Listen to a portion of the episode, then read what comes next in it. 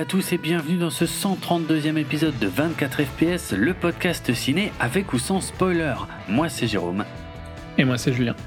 Et on va parler du film Le Mans 66 ou Ford v Ferrari, euh, son titre original qui n'a strictement rien à voir. Euh, de James Mangold, un film euh, qui retrace la création de la Ford GT40 dans le seul et unique but de battre Ferrari euh, lors de la course des 24 heures du Mans. Euh, au programme, comme d'habitude, on va euh, parler très très très rapidement des coulisses du film. Il n'y a pas grand chose à dire. Et puis on va vite glisser sur notre critique du film. Ça, ce sera sans spoiler. Puis il y aura un signal sonore. Et après, on partira sur les spoilers en revenant sur les principales scènes du film et en regardant si tout ce qui est dans le film est bien conforme à la réalité. Ça n'est jamais le cas, hein, autant. Donc là, ça ne déroge pas à la règle. Euh, bon, on verra ça dans la deuxième partie. Euh, alors, comme je disais juste avant qu'on commence l'enregistrement, je crois qu'on a déjà traité la filmo de James Mangold par le passé, probablement dans l'épisode qu'on avait consacré au film euh, The Wolverine en 2013. Et puis peut-être qu'on en avait redit un mot euh, quand on avait parlé de Logan en 2017. Donc voilà, c'est lui, c'est le même mec qui a fait Copland, qui a fait Identity, Walk the Line, 3h10 pour Yunma, euh, Night and Day, euh, voilà. Euh, à part The Wolverine d'ailleurs, c'est plutôt des chouettes films. C'est plutôt des bons films, ouais. Ouais, hein. Mm. Ok. Donc euh, voilà, on est d'accord là-dessus. Donc ce chapitre-là, c'est fait. Euh, maintenant, les coulisses du truc, ça va être très rapide aussi. Apparemment, euh, il était question depuis très très très longtemps à Hollywood de faire un film sur cette compétition entre Ford et Ferrari euh, dans les années 60. Et il était question de faire un film avec Tom Cruise et Brad Pitt dans les rôles principaux. Alors, ma question c'est lequel des deux devait jouer l'anglais? Parce que c'est ça qui me... Je sais pas, ça me travaille du coup. Ben, je, vois, je vois bien... Je vois bien Brad Pitt en, en En- Shelby. En Carol Shelby. Ouais, hein, on est d'accord. Donc du coup, ça veut dire que Tom Cruise aurait joué euh, Ken Miles? Pourquoi pas? Ouais, si, après... euh, ben, à part pour l'accent anglais, euh, ouais, la personnalité, ouais, il- si, ouais, ça, ça, ça aurait pu le faire. Ça peut passer, hein, Ouais, franchement. ouais, ça, ça pourrait être pas mal. C'est juste que j'ai jamais entendu. euh, euh, comment dire C'est quand même assez rare. C'est une, c'est une remarque que je me suis fait euh, en voyant ce film. C'est que des, des acteurs anglais qui doivent prendre un accent américain, c'est extrêmement courant. Mais le contraire est quand même vachement plus rare, non? Ou je dis des conneries Oui, bah déjà, vu qu'il y a tellement d'acteurs anglais à Hollywood, euh, Oui, c'est- pourquoi se faire chier? Voilà, mais c'est clair. Donc du coup, euh, ici, dans ce cas, euh, donc oh, c'est à peu près tout ce que j'avais à dire sur les coulisses du film. hein. En gros, euh, euh, je crois que c'était qui? C'était Joseph Kosinski qui devait le réaliser, euh, qui était un peu le protégé de Tom Cruise d'ailleurs à une époque. Si je dis pas de conneries, hein, c'était c'était bien lui qui avait fait Oblivion, ouais, c'est ça. Euh, donc euh, voilà, et puis après le film a été récupéré par euh, James On Mangold. reviendra bientôt hein, pour Maverick. Ah, c'est Kosinski qui fait Maverick Ouais. Ah bah voilà. Ok, bon bah donc euh, au moins je dis pas trop n'importe quoi. Ça me rassure. Euh, donc ouais, Mangold a récupéré le projet, donc on va maintenant un petit peu citer euh, le casting avec les deux personnages principaux qu'on a déjà euh, mentionnés. Donc Carol Shelby, le célèbre ex-pilote euh, et puis euh, je sais pas si on peut dire constructeur, mais plutôt préparateur automobile. Oui, enfin, techniquement, il en a construit aussi, mais oui. Ah bon, il en a construit aussi? Bah, il est plus connu pour Il est plus connu pour un préparateur, ouais. Ouais, pour ses Mustangs et ses Cobras euh, préparés euh, à la sauce Shelby, quoi. Ouais. Hum. Ok, donc qui est ici interprété par Matt Damon. Euh, toujours aussi sympathique. je ne sais pas quoi dire d'autre. C'est vrai, je le trouve sympathique. Non, franchement, il est bien. Et il Et est très il, bien. a, ouais. il a bien, enfin, il va, il fait bien le Texan, je trouve. Ouais, ça m'a pas. Ok, ouais, ouais. Euh, Bah, tu vois, il, il a une certaine aura qui passe bien, quoi. Oui, oui, oui, tout à fait. Mais bon, après, euh, je vois Matt Damon, par contre, hein, pendant tout le truc. Ah oui, moi aussi. On est d'accord, ok. Ok.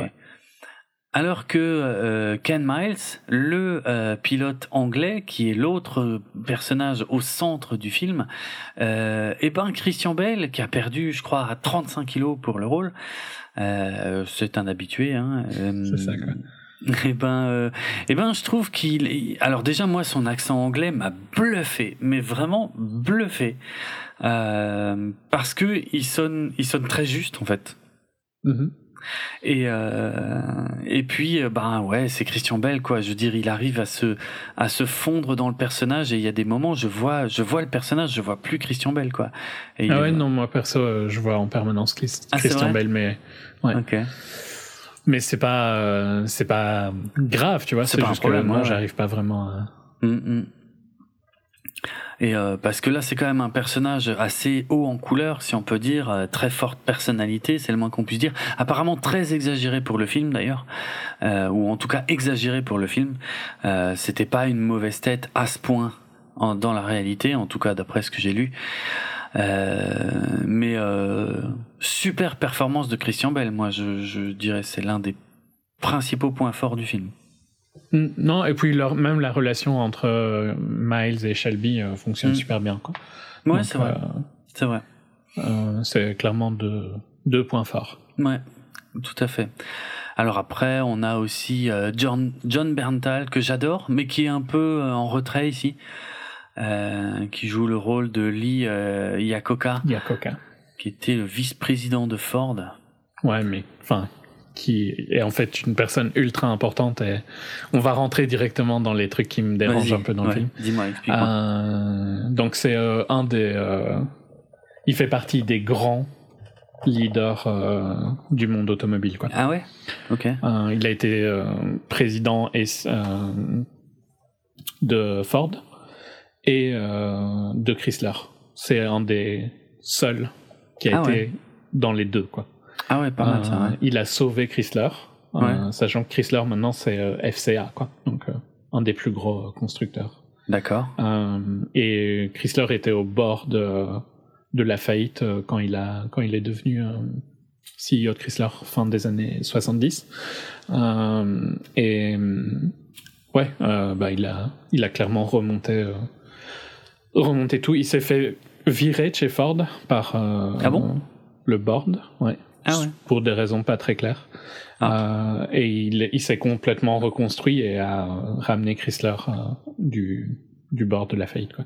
Donc euh, c'est quelqu'un de super important. Hmm. Et c'est quelqu'un qui... C'est assez bizarre parce qu'il mélange un peu des rôles euh, dans, euh, dans le film où euh, il est présenté un peu comme genre un, un exec haut placé, Oui. mais genre un mec du marketing. Quoi. Oui, c'est ça. Ouais, c'est ce qu'ils disent dans le film, ouais. Ouais. Alors que en fait, il était quand même super important. La Mustang, c'était son projet. Ah bon? Ah ouais.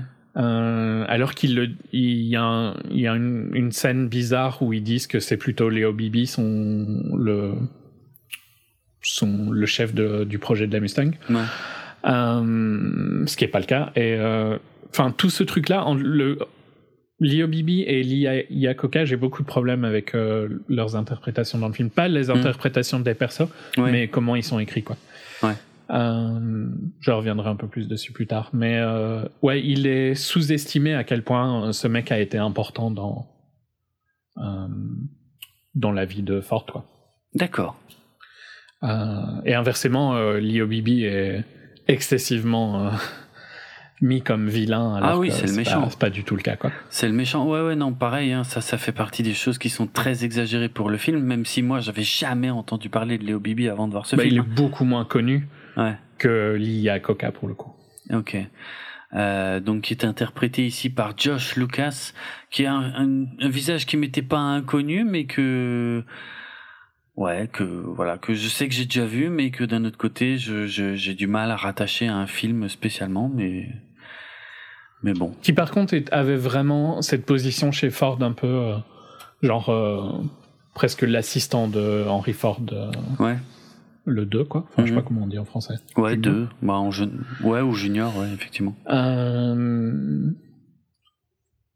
Et il était vraiment chef des Special euh, Operations Vehicle et tout ça. Mais D'accord. Et puis, il a été chef de la Racing Division. Mais il avait vraiment cette connexion très, très proche de Henry Ford.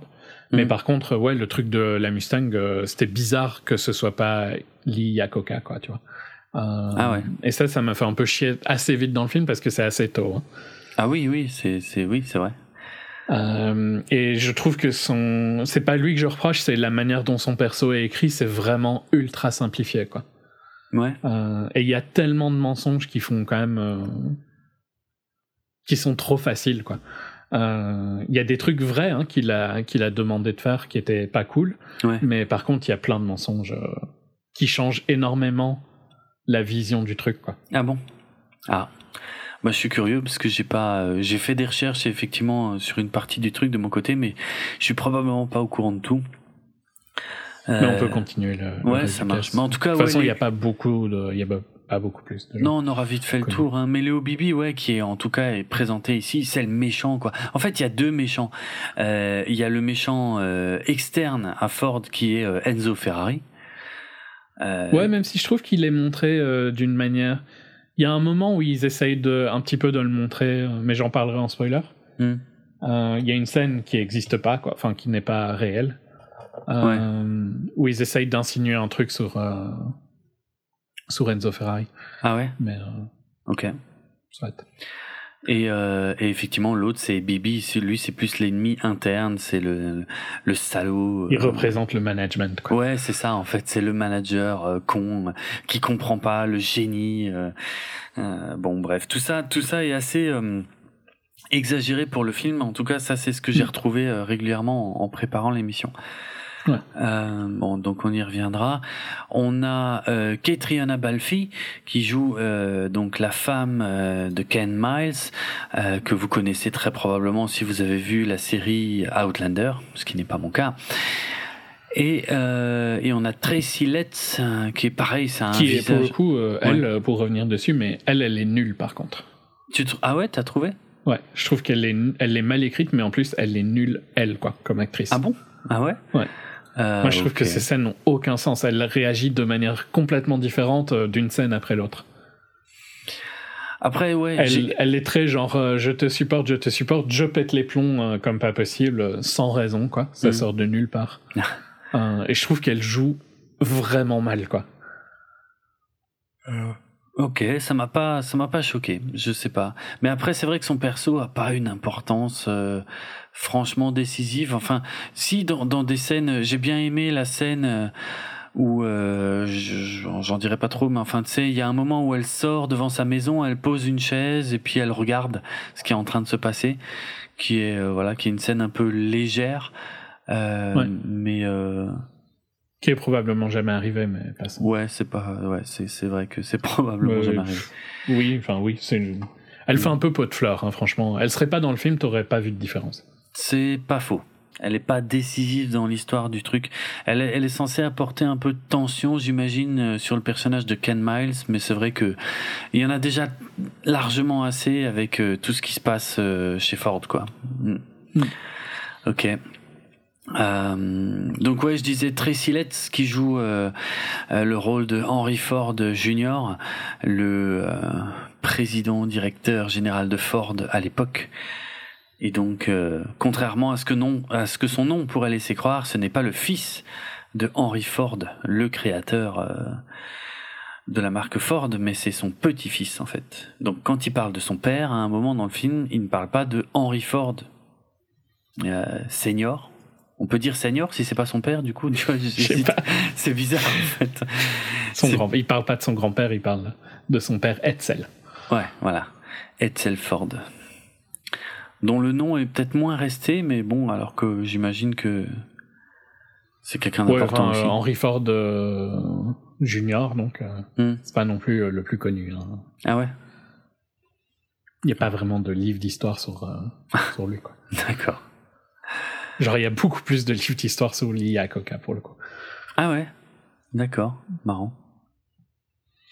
Bon, ok. Après, voilà, je sais pas trop qui citer d'autres. Euh, Euh, non, il n'y a personne de vraiment clé à l'histoire. Quoi. De toute façon, mm. c'est fort centré sur Shelby et Miles. Donc, ouais. Et puis, ben, Léo Bibi et Lee Iacocca, c'est les deux autres personnes, on va dire, les plus présents clairement. Je vais juste mentionner que euh, le, le, pilote euh, Dan Gurney est interprété par Alex Gurney, qui est le fils du vrai Dan Gurney et qui est euh, également pilote de course. Voilà dans la dans la vraie vie donc voilà ça c'est pour mais après je l'ai lu hein, parce que tout ça j'en avais aucune idée en voyant le film voilà voilà j'avais dit que ce serait rapide alors euh, je sais pas de quoi on parle. Ouais, ben on peut commencer. Euh, enfin oui, non, tu veux. Je sais pas, tu veux commencer par ton avis ou par euh, on fait un peu du scène par scène oh bah on va faire le scène par scène après, mais là euh, on va donner un avis global. Moi j'ai euh, j'ai adoré, franchement j'ai adoré. Je connaissais pas du tout cette histoire. je connaissais un peu la GT40, la voiture elle-même que j'avais découvert dans les films Gran Turismo il y a bien longtemps. je vais peut-être en profiter pour placer l'anecdote maintenant, mais c'était dans Gran Turismo 3, si ma mémoire est bonne. Il y avait un des permis, euh, mais là on était dans les permis, il me semble qu'on était dans les derniers permis du jeu. de mémoire, hein, j'ai pas complètement revérifié, mais il me semblait que, euh, il me semble que un des derniers permis du jeu, c'était justement, t'avais la GT40 et tu devais faire un certain chrono euh, sur une piste dont j'ai oublié le nom, une piste qui est en ville, mais qui est pas, qui est pas Monaco, je sais plus le nom. Et, euh, et ça avait été un cauchemar absolu pour moi parce que euh, vraiment, euh, je, je, je, me débrouillais très bien. J'adorais Gran Turismo. J'avais énormément joué au 1, très peu au 2, bizarrement. Et, euh, et je m'éclatais vraiment sur le 3 jusqu'à ce que j'arrive à cette putain de course euh, où je devrais piloter la GT40 et là ça a été un cauchemar absolu mais immédiatement quoi. Je n'arrivais pas du tout à contrôler cette voiture. Et, euh, et je sais que ce permis euh, je m'en suis arraché les cheveux. Ça m'a pris un temps fou. J'ai refait cette course des tonnes et des tonnes de fois. Et pour moi c'était mais au début, c'était de l'ordre de l'impossible. Je ne, comprenais même pas comment on pouvait piloter cette merde et comment on pouvait battre ce chrono. Et mais bon, voilà, j'ai insisté, insisté, insisté. J'ai fini par l'avoir ce permis, mais pour dire, euh, ce qui donne tout son sens à l'anecdote, c'est que une fois que j'ai réussi à contrôler cette voiture, en fait, je ne pouvais plus m'en passer. Et je après, je ne conduisais plus que cette voiture euh, et je gagnais absolument tout euh, avec sa conduite un petit peu particulière qui ne correspondait à rien de ce que j'aimais euh, avant d'y toucher. Mais voilà, euh, c'est, ça reste une expérience très bizarre en fait où j'ai, j'ai haï cette voiture, mais vraiment hein, pendant des jours et des jours et des jours où je réessayais. Et puis euh, au fur et à mesure, j'y suis arrivé. Et après, c'était clairement ma bagnole préférée du jeu, quoi. C'est, c'est marrant. C'est l'une des rares fois où c'est un truc pareil m'est arrivé parce que franchement, c'est une caisse. Euh, j'aurais juste dû l'essayer. Je l'aurais essayé. J'aurais dit oh putain c'est quoi cette merde. J'aurais pu jamais toucher quoi. Mais là, comme j'étais obligé pour le permis, j'ai, j'ai persisté et puis ouais, après, je me suis rendu compte que c'était une sacrée caisse, quoi. Euh, ouais, non, c'est. Euh, j'ai pas, j'ai pas souvenir que ce permis-là m'avait fait chier. Ah ouais. J'ai euh, mes pires souvenirs, c'est, je sais plus quelle voiture c'était, mais c'était sur Laguna Seca. Ouais. et j'ai vraiment du mal avec le, le tournant qu'on appelle de corkscrew. donc où ça monte et puis ça descend d'un coup très vite. Oui. C'est obligé que tu t'en rappelles. Ah oui, oui, je, pense que je vois très bien lequel c'est. Ouais, ouais, ouais. Il est chiant. Euh, et ouais, c'est, je sais que c'était, il y a un permis que j'ai recommencé des centaines de fois, quoi. Pour, surtout quand je voulais absolument, je sais plus si c'était l'or ou platine. Ah oui, enfin, Le, le, plus gros truc, quoi. Ouais, ouais, ouais. Et je, ouais, je me battais. Mais c'est vrai que les permis te forçaient à maîtriser une voiture. Ouais, ouais, ouais. Et c'était quelque part, c'était, c'était intéressant finalement. Parce que tu... Ouais, sinon, t'as tendance à rester sur celle où t'es à l'aise. Bah ouais, ouais, exact. Ah, c'était chouette. Enfin voilà. Bon, bref, je connaissais la GT 40, donc en, tout cas uniquement de là, mais je connaissais pas du tout cette histoire. Et euh, ouais, comme tu l'as dit, les, enfin les deux persos euh, déjà marchent très très bien ensemble dans le film. Euh, les interprétations sont géniales et euh, même si euh, ils ont exagéré clairement des choses pour le film pour créer de la tension là où il y en a pas forcément eu dans la réalité, ben bah ça marche super bien. Moi j'ai vraiment adoré, j'ai passé un super moment et et c'est clairement un des meilleurs films que j'ai vu en 2019. Hmm. Bah, moi, s'il n'y avait pas euh, ces gros mensonges qui m'ont quand même euh, vraiment pas mal ennuyé, je trouve que c'est un, c'est un film vraiment euh, super impressionnant. Il y, a une, il y a des sensations de vitesse top pendant les courses. Il y a quasiment pas de d'effets foireux pendant les courses. Il y en a un, un moment, je trouve, où il y a un accident qui paraît vraiment trop CGI. Ouais. Mais sinon, c'est, c'est super impressionnant. Tu vois qu'ils ont utilisé des vraies voitures, quoi. et voir ces voitures-là au cinéma, c'est, toujours ouf dans cette qualité-là. Mm. Euh, je trouve que Miles et, euh, et, Shelby sont top au niveau euh, histoire et tout ça. D'ailleurs, ça aurait pu être plutôt que Ford versus Ferrari. Je trouve que c'est presque de Ken Miles story plus ouais, qu'autre chose. Ouais, c'est vrai, c'est vrai. Mm. Il y a des oversights quand même énormes sur c'est quand même fort basé sur euh, Shelby, tu vois, pour la construction de la GT40. C'était Ouais. pas que Shelby, quoi. Non, C'était non. euh, Ford en général.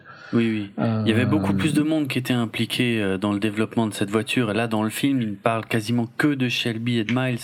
Mais c'est vrai que ils ont zappé plein de gens qui ont participé à ça. Et Ouais. le côté, euh, ouais, il y, a- il y a énormément de d'exagération sur la relation de Miles avec Ford. euh, Ouais. Qui m'ennuie un peu parce que je vois pas vraiment pourquoi. En fait, je vois pas. C'est toujours ça qui me fait le plus chier. hein, c'est quand je comprends pas pourquoi tu mens. Euh, et ici, je comprends pas pourquoi ils mentent. Mhm. Euh, je Ouais. pense que l'histoire en elle-même de vouloir aller au Mans euh, pour battre Ferrari, et c'est ouf, quoi, tu vois. T'as pas besoin de mentir. Oui. Oui, c'est vrai. c'est- ça reste la seule voiture construite aux États-Unis qui a jamais gagné une course importante en Europe. hein. Euh, en sachant que les nouvelles euh, Ford GT sont pas construites aux États-Unis, même si c'est des Ford, Ah ouais. sont construites au Canada. Euh, Ok.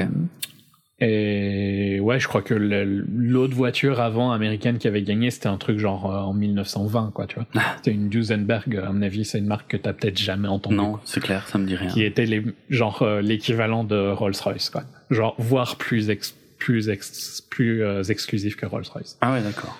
Ok. Euh, tu vois les voitures que tu pouvais voir dans Gatsby et tout ça. Oui, C'est- oh la vache. Ah oui. Ah ouais, ok. Ok. Euh, soit, mais donc, euh, ouais, ouais ça a toujours été ça qui me fait un peu chier. C'est dommage parce que ça aurait pu être un film que j'aurais adoré, mais ça m'a un peu trop sorti à des moments clés, tu vois. Euh, et donc, je suis un petit peu plus tempéré que toi, quoi. Ouais, sérieux? Ok. C'était bien, hein, mais euh, j'ai pas compris euh, certains des mensonges. D'accord. De la même manière, je pense que ça te faisait probablement plus chier que moi dans Queen, tu vois. Bah, ah là, ça me oui, fait plus oui, chier d'accord. Ouais, ouais. Ah oui, moi, dans Queen, ça me sortait à chaque fois des scènes et tout. Je me disais, mais n'importe quoi. Qu'est-ce qu'il Et raconte honnêtement, Ouais, ok. c'est pas genre par exemple, euh, il y a des trucs que les gros euh, hardcore fans euh, vont te dire genre euh, ah c'est pas euh, ce type de barrière là existait pas euh, à cette année là donc c'est pas possible.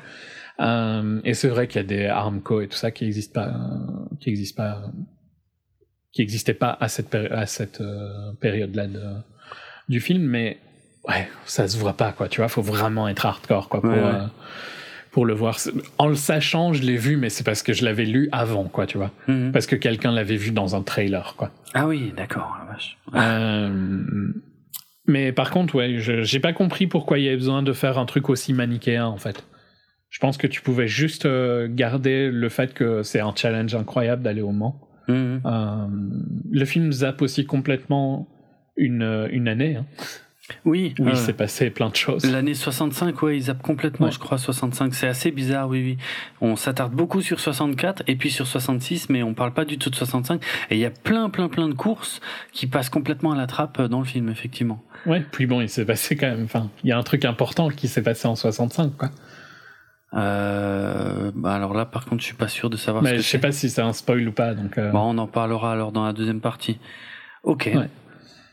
Mais, mais bon, je suis pas négatif, hein, et je pense que ça, plaît vraiment, ça plaira à plein de gens. C'est juste que je trouve que lié à Coca est un. C'est, je pense que c'est intimement lié à ça, c'est que j'ai lu déjà des bios sur lui et tout ça. Donc, euh, il y a un côté où euh, des bios sur lui parlent du Mans, tu vois. Ah oui, d'accord. Euh, Ok. ouais. Et donc, bah oui, ça reste une partie importante de sa carrière chez Ford. Mhm. même s'il n'était pas aussi. Enfin, soit, quoi que ce- euh, du fait qu'il était super important chez Ford et que Le Mans c'était un énorme projet chez Ford et tout ça. Ouais. Donc je connais quand même assez bien l'histoire. et ouais, il y a deux trois petits trucs qui me font un peu chier. Je vois pas vraiment pourquoi ils l'ont fait, mais D'accord. voilà. Euh, Lee Euh, Iacocca, qui, euh, est décédé en juillet 2019, donc euh, quelques mois avant la sortie de ce film-là. Euh, alors, je sais pas s'il avait déjà été représenté dans des films, mais euh, voilà. Je saurais pas te dire comme ça. Je suis pas sûr. Ouais, Au final, euh, il a. Bon, il était plus président, mais techniquement, il a un petit peu euh, possédé Ferrari d'une manière euh, détournée. ah bon? Vu que Chrysler est devenu FCA, qui Mm. avait Ferrari avant que Ferrari soit spin-off. D'accord. Ok. J'ai été chercher loin. Ouais, bah, de toute façon, là, je pourrais pas te contredire. Hein. Tu pourrais me raconter n'importe quoi. Je te dirais oui. Non, mais enfin, FCA, ça veut dire Fiat Chrysler. Ah oui, Fiat. Ouais, tu vois, j'y étais pas du tout. Ah oui, d'accord. Oui, ok. Mais oui. Oui, c'est vrai. Ok. Euh, et ben Fiat forcément avait toujours euh, Ferrari quand ils ont merge et puis euh, Ferrari après a été euh, spin-off. Mais ouais. bon, il était plus président de Chrysler à ce moment-là. D'accord. Ah ouais, ok. ok, pas mal. Mais je pense, ouais, à mon avis, tu te rends pas compte à quel point, genre, il est dans la même euh, catégorie que que Carlos Ghosn ou euh, Sergio Marchionne, des gens comme ça, quoi. Ok.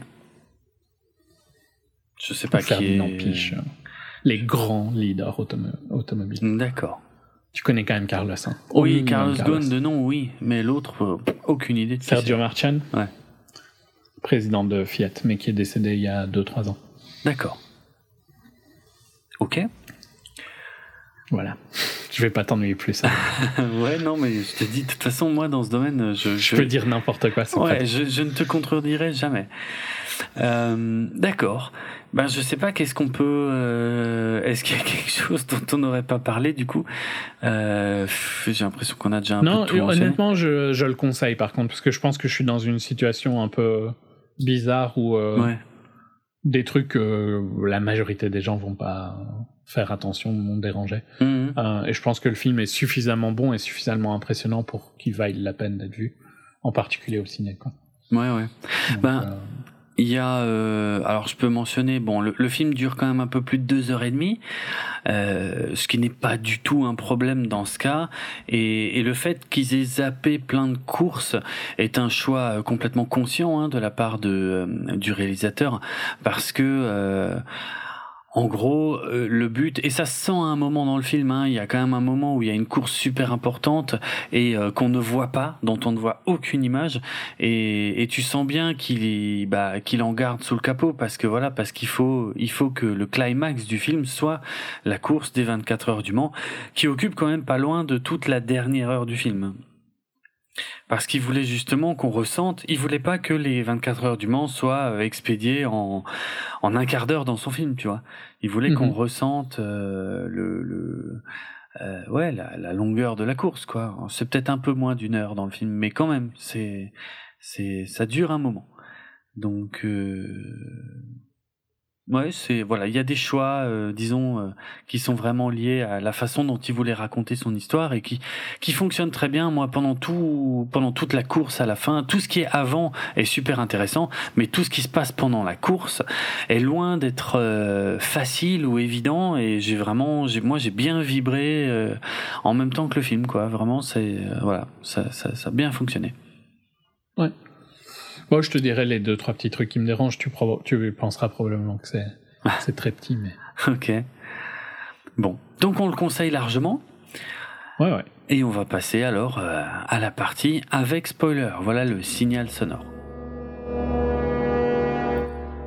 Alors, le film s'ouvre sur les exploits de Carol Shelby, effectivement. Euh, on nous introduit tout de suite le personnage, aux 24 heures du Mans d'ailleurs, si je dis pas de bêtises. Euh, voilà, puisqu'il est un- l'un des rares Américains à avoir gagné euh, les 24 heures du Mans, mais pas sur une voiture américaine, si je dis pas de bêtises. Hein, je crois que c'était une voiture anglaise. Je sais évidemment plus du tout laquelle. Ouais. Ouais. Euh, et puis bon, on- après on avance assez vite. On voit Aston, hein, pardon. Ah, c'était une Aston Martin. Ah oui, oui, c'est vrai. C'est vrai.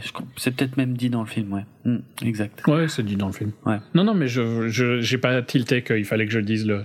c'était à mon tour de dire un truc.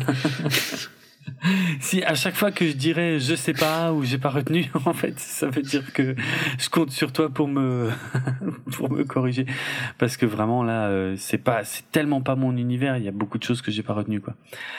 Euh, bon, Carol Shelby a des problèmes euh, cardiaques. Il doit arrêter euh, la course. Donc ça, ça correspond à une réalité historique. Et, et, à partir de là, donc, il devient c'est là qu'il devient, euh, je sais pas, constructeur, préparateur automobile. Euh, euh, et donc il commence une, une seconde carrière. Mm. Au début, on va aussi nous présenter rapidement Ken Miles. Tu sais, tu as la scène où il est dans son garage, où, où, J'adore le dialogue, tu sais, avec le client. Je sais plus ce qu'il lui dit exactement au client, mais en gros, euh, euh, vous auriez jamais dû acheter cette bagnole, euh, vous êtes incapable de la conduire et c'est pas du tout pour vous. Et voilà. Et le, et le problème, c'est pas la voiture, quoi. Donc, il nous place. Le problème, c'est que vous conduisez comme une merde. Ouais, en gros, c'est ça. Et Bon, ça nous place bien le, le Prouvé deux secondes après quand il démarre. Hein. Oui, c'est complètement prouvé, effectivement, que le mec sait pas conduire la, la, la jolie voiture qui s'est payée. Ouais, ouais. Ça, c'est bien vrai. Bon, voilà, on nous place bien le personnage de, de Ken Miles. Il connaît son boulot. Il a euh, un certain franc-parler qui ne plaît pas à tout le monde, mais alors ça a pas l'air de le déranger du tout. Et, non, euh... il a l'air de bien le vivre. Hein. Ouais, clairement, ouais, ouais, ouais c'est vrai. C'est vrai. Et, euh, et sa femme, il s'entend très bien avec sa femme, qui est quelqu'un qui a l'air de s'y connaître un petit peu en voiture aussi. Même si ça reviendra jamais dans le film d'ailleurs. Non, mais non, mais son perso est ultra mal écrit. ouais, c'est vraiment atroce. Je te dis, il y a aucune logique à ses réactions. Mhm. À un moment, elle lui dit je, je te supporte quoi que tu choisisses. Mhm. Et puis une scène après, elle pète les plombs dans la voiture. Oui, mais parce qu'il lui a menti. C'est pas. Il n'y a pas besoin de péter les plombs comme ça, quoi. Ouais, bah, enfin, il lui a menti quand Ça sort de nulle part. Il lui a menti. En plus, elle le joue ultra mal. Franchement, elle devrait retourner mannequin, quoi, parce que oh. elle pas faite pour l'acting. Sérieux. Ok, ouais, ça m'a vraiment pas choqué. Euh... Ouais, le, le, en fait, le, c'est pas tel, c'est pas tant qu'elle remet en question le fait qu'elle le soutienne ou pas, c'est que il lui a menti. Il lui dit pas. on n'en est pas du tout là dans le film, mais. Euh... bon. C'est une omission plutôt qu'un mensonge, je trouve. C'est un mensonge par omission, absolument. Enfin, ça, ça, reste un mensonge parce que quand elle lui pose la question, il répond pas vraiment ce qu'il a fait quand même. Bon, on y reviendra euh, dans pas longtemps. Euh, ensuite, on est on est toujours dans l'introduction du film. On va un petit peu s'intéresser à Ford. Alors, on a tout un speech euh, de Henry Ford Jr. donc qui s'adresse aux, aux, ouvriers de chez Ford. Et je sais plus trop, mais si j'ai bien suivi, les ventes sont en baisse c'est ce qu'on est censé comprendre, quoi. Mm. Ouais. Euh, je sais pas si c'est une réalité. Euh... Non, non, c'était une réalité. C'est vrai? D'accord. Ford, euh, ouais, ouais, Ford avait du mal. Ok, ok. Ben, d'ailleurs, le truc que Miles dit au lancement de la Mustang est assez vrai, hein, que les autres marques font mieux, quoi, tu vois, à ce moment-là. Ah ouais? Et que c'est un peu devenu la marque de grand-père, quoi. Ah ouais, d'accord. Ok. Bon après, il y a toujours eu une espèce de loyauté euh, que moi j'ai jamais ressenti, peut-être parce que j'ai pas de marque euh, belge à part des tout petits trucs. Hmm. J'ai jamais vraiment compris l'intérêt de loyauté envers une marque, hein, ça. Si la, si la marque arrête de faire des bonnes voitures, bah je vais changer de marque. Hein. Ouais. Euh, mais il y a ce côté loyauté, euh, genre t'es une famille Ford ou t'es une famille Chevrolet, quoi, tu vois. Ouais. qui je pense arrive existe plus en France hein, déjà. Ah bah oui, en France, ah bah oui, oui, en France, on est très attaché à nos marques françaises, ouais, euh, clairement. Euh... Oui, mais est-ce qu'il y a des familles Renault et des familles Peugeot? Des familles, c'est-à-dire euh... Bah genre dans la famille, t'achètes une Renault, quoi. Ah ouais, ouais, ouais, moi j'ai déjà entendu ça, ouais, ouais, bien sûr, bien sûr, ça existe, ouais, ouais, Bon, moi je comprends pas ça, mais. Non, non. Euh, Puis d'ailleurs, c'est marrant parce que euh, bien souvent, les, les pros Peugeot euh, détestent Renault et les pros Renault détestent Peugeot. Quoi. C'est, euh, Ouais. Pour toi, d'un point de pas. vue extérieur, ça doit paraître assez bizarre que ce soit euh, aussi exacerbé. Oui, parce que je vois pas. euh, En fait, je vois pas pourquoi les. Mais c'est de toute façon, c'est euh, un truc que je comprendrai jamais. Je vois pas pourquoi les gens peuvent pas être objectifs. Que hum, il y a des périodes de merde, quoi. Ouais, dans- ouais. chez tous les constructeurs. hein. Euh, et genre Peugeot, je trouve qu'il y a longtemps, c'était une marque euh, vraiment cool. Ouais. Euh, L'époque 205 GTI, tout Ah ça. ouais, magnifique, ouais. Mm. Là, les 15 dernières années, c'était dur, quoi. Ouais. je trouve que leur design commence à se réveiller un peu là avec la 508 et la 208. Mais Pas faux. Avant ça, euh, pff, Ouais, fou, ouais, quoi. je sais pas. Ouais, il y avait la... bon, il y, a- il y a eu la 206 qui était quand même un gros coup à l'époque, mais c'est déjà vieux. la maintenant. 206 a bien marché. Ouais. Ah oui. Mais par contre, il y avait plus de, il y a plus de voitures de pour euh, pour pour enthousiastes, on va dire, on dirait en anglais. Ok. Euh, donc en gros leur leur hot hatch euh, était nul quoi. Depuis la deux, entre la 205 G- depuis la 205 GTI, je trouve que c'est pas fou. Euh, D'accord. à l'inverse, que je trouve que Renault a largement fait mieux. Sur, euh, par contre, maintenant, je trouve que Renault, ils sont un peu perdus sur les dernières générations. Hmm. Donc la Clio 4 et la nouvelle Mégane, je sais pas celle à combien. Je les trouve un peu nuls, leur version RS. Mais avant, je les trouvais cool. Et ouais, enfin, tu vois, c'est juste une question de. Les marques évoluent, quoi. Et, Ouais, ben, De temps en temps, pendant une décennie, t'as une, une marque est meilleure que l'autre, c'est pas grave, quoi. Mais je vois pas pourquoi tu devrais continuer à acheter la marque. Je comprends pas. Mm. S'ils font de la merde, ils font de la merde, autant changer. Après, de la merde, c'est un grand mot. Hein. Aujourd'hui, il n'y a plus de poubelles roulantes. Hein. Euh, c'est, euh, y a- ça reste des bonnes caisses, quoi. Non? Ouais, oui et non. Genre, par exemple, si tu veux une petite voiture sympa, là maintenant, Ouais. genre euh, taille euh, Clio euh, 208, Ouais. euh, mais les modèles un peu sport, hein, donc euh, STRS, tout ça. Mhm. Ben, pour moi, il n'y a aucun, euh, aucune euh, raison de ne pas prendre une Ford. C'est la meilleure, quoi. Ah ouais? Euh, et j'ai vraiment du mal à imaginer pourquoi je prendrais autre chose. La Fiesta, alors, tu veux dire, hein, c'est ça? Ouais, la Fiesta ST. Ouais. Ok. Voilà, c'est euh, juste euh, comme ça que je vois les choses. Je prendrais toujours le mieux, quelle que soit la marque. Quoi. D'accord. Oui, oui, Mais- non, mais je comprends après. hein. Je, en fait, je comprends pas le principe de loyauté à une marque. Je comprends le principe de je- j'achète la voiture que je trouve la plus belle ou la, ou la plus performante. Quoi. Ouais. C'est tout. Ok. Mais oui, je suis d'accord avec toi qu'il y a plus de voitures qui sont des vrais des vrais trucs euh, qui vont tomber en rade Ouais, non. toutes les deux minutes. Non, ça existe plus trop. C'est déjà pas mal quand même. Par rapport à. Si tu veux aller d'un point A à un point B, je pense que c'est juste pour ça hein, que ça me perturbe plus que toi. Ouais. Si tu veux aller d'un point A à un point B, n'importe quoi que tu achètes maintenant marche bien. hein. Tu Bah, peux prendre ça. une Dacia et tu auras zéro souci. Quoi. Voilà, c'est ça, on est d'accord. Euh, Ça a quand même bien changé par rapport à l'époque de nos parents, où il y avait vraiment des marques pourries, quoi. Ouais, et où tu devais quand même euh, faire un peu gaffe. quoi. Ouais, ouais, c'est ça. Bon, il y a quand même, euh, faut pas croire, hein, sur euh, la génération des diesels de BM euh, qui sont dans les séries 1 et les séries 3, Ouais. d'il y a genre 5 ans, Ouais. c'est vraiment pourri. hein. Ah bon? Il y a tout le temps des problèmes avec les chaînes. Quoi. Ah ouais? Euh, donc, il y a quand même toujours des daubes, hein, faut pas croire. Ok, Par contre, c'est rarement sur les marques, entre guillemets, généralistes. Quoi. d'accord. Ok. Soit. Faut passer à autre chose. Pour t- arrêter de t'ennuyer avec les voitures. non, ça m'ennuie pas. Moi, j'apprends des trucs. Euh, ah ben, après, dans le film, on a une scène de course. euh, Enfin, on, ouais, tout, tout, tout se passe dans le cadre d'une course. Donc, c'est là qu'on va faire le lien entre Carol Shelby et Ken Miles. On se rend compte qu'en fait, ils se connaissent déjà pas mal. Euh, on voit bien aussi que, que ce sont deux personnages assez différents, puisque Carol Shelby a l'air d'être plutôt un, un businessman à ce moment-là. hein. Il est là pour euh, représenter euh, ses voitures, euh, pour faire le lien entre, je ne sais pas, des sponsors, des pilotes, des choses comme ça. Et puis d'un autre côté, on a Ken Miles qui euh, est emmerdé par un, un des, euh, je sais pas comment on appelle ça là, un des, Commissaire euh, de piste. Commissaire de piste, ouais, ok. Euh, qui vient inspecter sa voiture. Euh, le coffre euh, n'a pas. euh, Commissaire de course plutôt. Commissaire, oui. Soit. Commissaire de course, ouais. C'est quoi déjà le truc? Le coffre ne ferme pas ou parce qu'il a pas les bonnes Ouais. dimensions, je sais pas quoi? Et puis bon, il y a Ken Le Miles. réservoir est un peu trop grand, un truc Ouais. comme ça. Ken Miles pète complètement les plombs. euh, il balance une clé à molette. euh, euh, il la balance sur qui? Bah, il la, il la balance sur Shelby.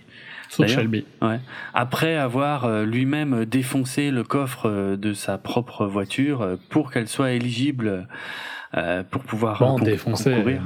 Retravaillé, quoi. Ouais, enfin, c'est pas très beau, mais c'est, mais ça passe. Non, vrai. mais ça marche. Oui, oui, c'est vrai, c'est vrai. Mais bon, disons que refaire un coffre à coups de clé à molette, c'est pas, disons, c'est pas idéal, mais marteau, c'est ou peut-être de marteau, je sais plus à ce moment-là. Ouais. Ouais, non, bah, c'est de la clé à molette, il la lance sur la vitre. Oui, c'est vrai, c'est deux trucs. faire le coffre. Ok. Ok. C'est vrai, j'en ai pas parlé, mais il y a euh, toute une importance qui est mise aussi euh, sur le fils de Ken Miles, qui sera présent quand même un peu pendant tout le film,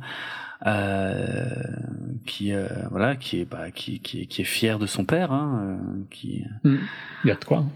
Ouais, c'est clair, ouais, ouais, parce que le mec, c'est un, c'est, il a, il a un caractère de merde. Euh, donc encore une fois probablement exagéré pour le film un petit peu, mais euh, mais ça a l'air d'être un putain de pilote. Bon, quoi. il était. euh, Tout le monde l'aimait bien dans ses collègues, mais par contre, il- je pense qu'il était quand même pas. euh, euh, Il avait un tempérament latin, quoi. Ok, ouais. Mais, Pour un Anglais. Mais par contre, euh, ouais, tous les gens qui parlent de lui, parce qu'ils le respectent à mort, quoi. Ouais. Ok. Euh, je sais plus c'est quand qu'il y a une discussion avec son fils sur le fait de brûler. Parce que ça aussi c'est un mensonge. Ah, euh, je sais C'est plus. plus tard, non? C'est probablement plus tard, mais je sais plus trop. Parce Et qu'il n'est pas mort euh, brûlé dans la voiture comme ils le sous-entendent à la fin. Ah, c'est vrai, oui, oui, Il est vrai. vraiment mort, hein, par Oui, il est mort, ouais, euh, ouais, je crash, sais. mais euh, il est mort éjecté de la voiture. Oui, c'est vrai. Ah oui, exact, tiens, ouais. Ok. Alors, disons là, au début, pour finir, cette, alors cette, tout- toute cette scène euh, apparemment est complètement fictionnelle. Hein, euh, euh, toute cette course-là, euh, c'est vraiment pour présenter les personnages dans le Hmm. film, mais a priori rien de tout non, ça. moi n'est je trouve que ça, ça fonctionne bien parce que Ouais. c'est. C'est genre, euh, voilà les persos, euh, voilà ce qu'ils font et voilà leur vie maintenant, quoi. Donc, euh, Hmm, c'est ça. c'est c'est, ça regroupe plusieurs courses probablement et ça. Hmm, hmm. Oui. ça me, ça me choque pas par ça. Et il y a un pont euh, qui va être fait avec euh, quelque chose qu'on va revoir tout à la fin du film, c'est que euh, sur le dernier tour, on a Carol Shelby euh, qui, euh, tu sais, qui donne des conseils, qui dit non, attends, ne le dépasse pas maintenant, hein. et puis là maintenant, vas-y, appuie maintenant et tout machin, et puis euh, Ken Miles qui le fait exactement, alors qu'il l'entend pas. Et euh, il me semble qu'il fait la même chose tout à la fin du film, euh, pendant les derniers tours des 24 heures du Mans. Hmm. Donc euh, voilà, il y a ça. On nous parle de la situation financière de Ken Miles, qui est catastrophique puisque son euh, garage est saisi, euh, qu'il est obligé de reprendre un boulot. euh, bah, il va être obligé de reprendre un simple boulot de mécano entre guillemets, que apparemment sa passion pour la course ne rapporte pas grand chose et que voilà, il va mettre ça un peu de côté, il va être responsable et il va, il va, il va bosser parce que voilà, parce qu'il a une femme un- et un gamin. Ouais, puis il commence à être vieux, l'air de rien. Ça, montre aussi la différence d'époque, hein, parce que, Ouais, c'est vrai. genre, de nos jours, euh, l'idée qu'un un pilote euh, à ce niveau-là Ouais. peut euh, avoir sa carrière à 45 ans et en faisant autre chose, c'est juste hallucinant. Ouais. Mais. C'est sympa, hein, c'est Ouais. dommage que ce soit plus le cas, mais voilà, c'est trop compétitif maintenant. Ouais, ouais. Euh, on revient chez Ford, donc là c'est un peu la grande scène de Lee Iacocca qui fait sa démonstration, comme tu disais avant. Euh, Ford, c'est la voiture des papis. Euh, James Bond ne conduit pas une Ford, je crois qu'il le dit hein, littéralement. Euh, Et voilà, il faut séduire les jeunes, et, euh, et pour séduire les jeunes, eh ben euh, il y a Ferrari, Ferrari qui a une très bonne image, et ben pourquoi pas tout simplement racheter Ferrari en fait. Voilà, c'est l'idée. En termes de business, c'est loin d'être con, je pense. Après, je connais pas du tout le contexte de C'est l'époque. difficile à dire, tu vois. Ouais. mais- Mais C'est euh, de, c'est des décisions qui sont quand même fort basées, je pense, sur, euh, sur l'ego euh, de vouloir gagner, tu vois. Mais hmm. je, je sais pas, je sais pas si, si Ford euh, en, en achetant Ferrari aurait fait le bon deal ou je, Ouais. enfin ouais, c'est difficile à dire. Euh, ils auraient probablement ruiné ce qu'est Ferrari, tu vois, Euh, Ouais, tu avec penses du management, je ah, pense. ouais. ouais. Possible. Mais... Parce que faut, faut revoir ce que c'était Ferrari à l'époque, c'est pas le Ferrari de maintenant. Hein. Ok. C'était minuscule, quoi. Ouais. D'accord. C'était Euh, vraiment un truc de course, quoi. Et puis euh, quelques voitures. Ils vendaient des voitures juste pour financer, euh, tant comme ils pouvaient, la course. Quoi. Ah oui, d'accord. Ok. C'est à ce point. D'accord. C'était pas un, un fabricant de d'aimants à frigo et casquettes euh, comme maintenant. Quoi. Excellent. Non, mais ça leur rapporte plus d'argent hein, que vrai? les voitures. Ah ouais? C'est hallucinant. Le, le merchandising de Ferrari est énorme.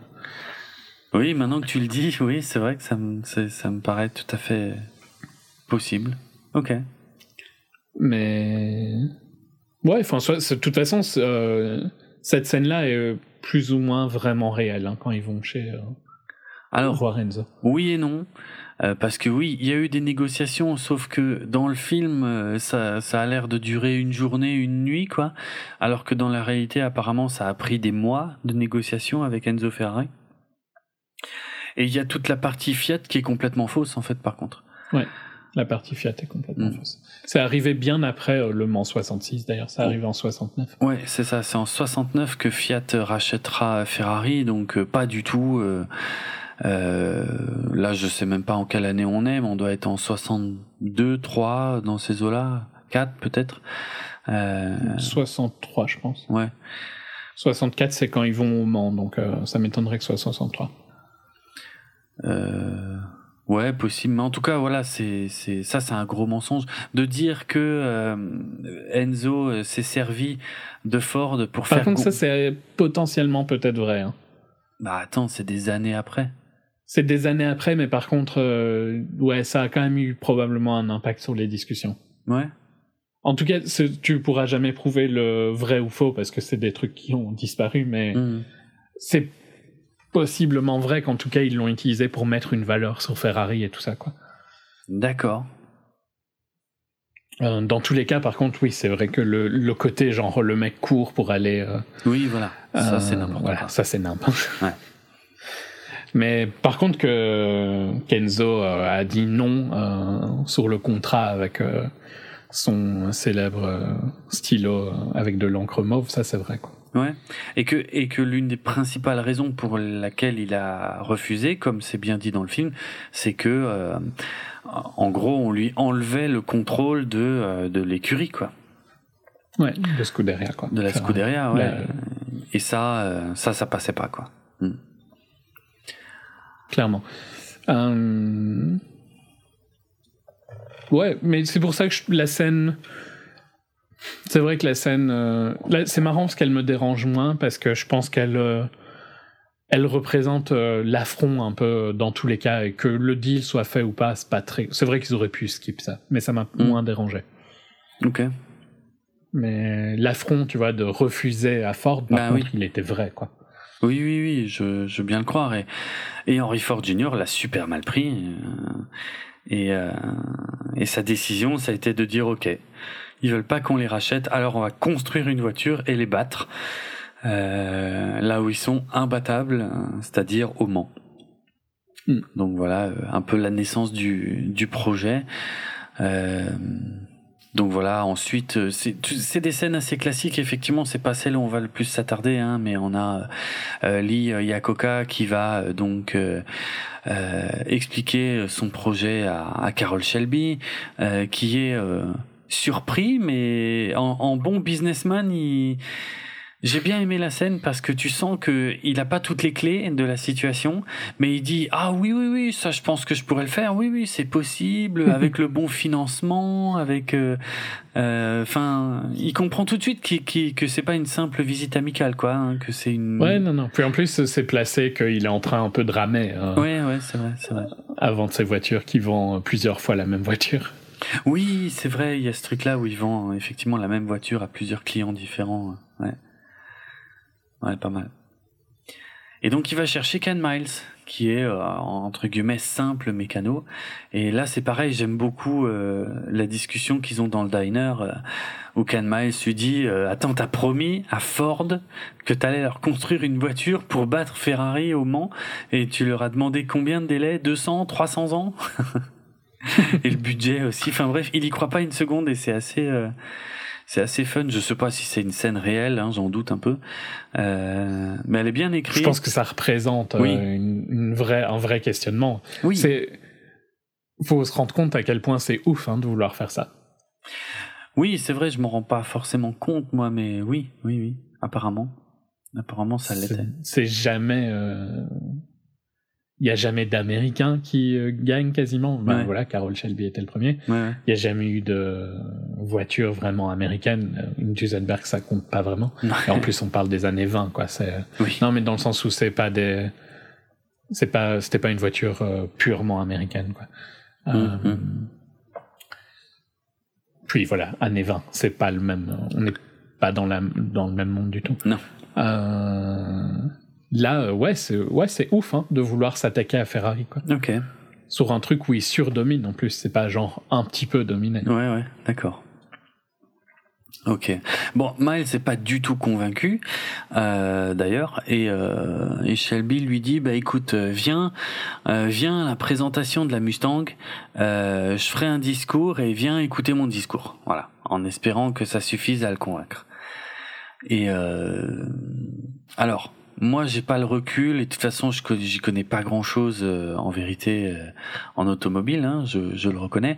Mais euh, quand Ken Miles arrive à la présentation de la Mustang et qui démolit la, voiture, ah ouais, mais bon, verbalement, hein, pour ceux qui auraient pas vu le film, hein, il touche pas à la voiture, hein, mais mais par contre, il la traite vraiment comme la dernière des merdes.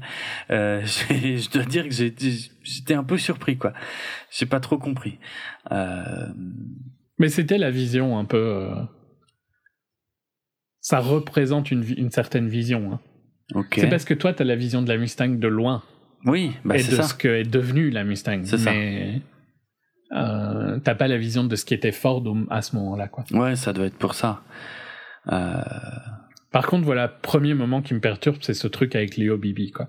Et je trouve que ça ne sert qu'à créer une, une espèce de haine entre eux. Ouais qui est pas vrai et que je enfin tu vois elle est elle m'énerve jusqu'à la fin en fait parce qu'elle est basée sur rien hmm. hein, et elle n'existait pas dans la réalité quoi.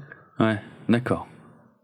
Ouais que c'est juste à ça hein, que sert cette scène oui, elle sert juste à créer un antagonisme entre Ken Miles et Léo Bibi, effectivement. Léo Bibi qui est, qui est, qui est représenté, euh, comme tu le disais, comme un, un peu le, à la tête du projet Mustang, en plus, on dirait. Et euh, Ken mhm. Miles qui débarque. C'est ce qu'il dit, mais c'est pas vrai, quoi. Oui, c'est pas vrai. Et euh, Miles qui débarque, qui démolit complètement la voiture. Euh, et Bibi ne sait pas, en fait, qu'il a affaire à Ken Miles. Et ils vont être représentés quelques instants plus tard, juste après l'atterrissage un petit peu euh, euh, rocambolesque de, de Carol Shelby euh, qui prend les, les, les manettes de l'avion. J'ai pas d'infos là-dessus, je sais pas si c'est vrai. C'est vrai qu'il savait piloter, mais je sais pas s'il a vraiment fait ça à cette présentation. Il a pas fait ça, il était non, il a pas fait ça. Ok. Il était vraiment pilote, mais il, il, était au, au, sol à ce moment-là. Ah oui, d'accord.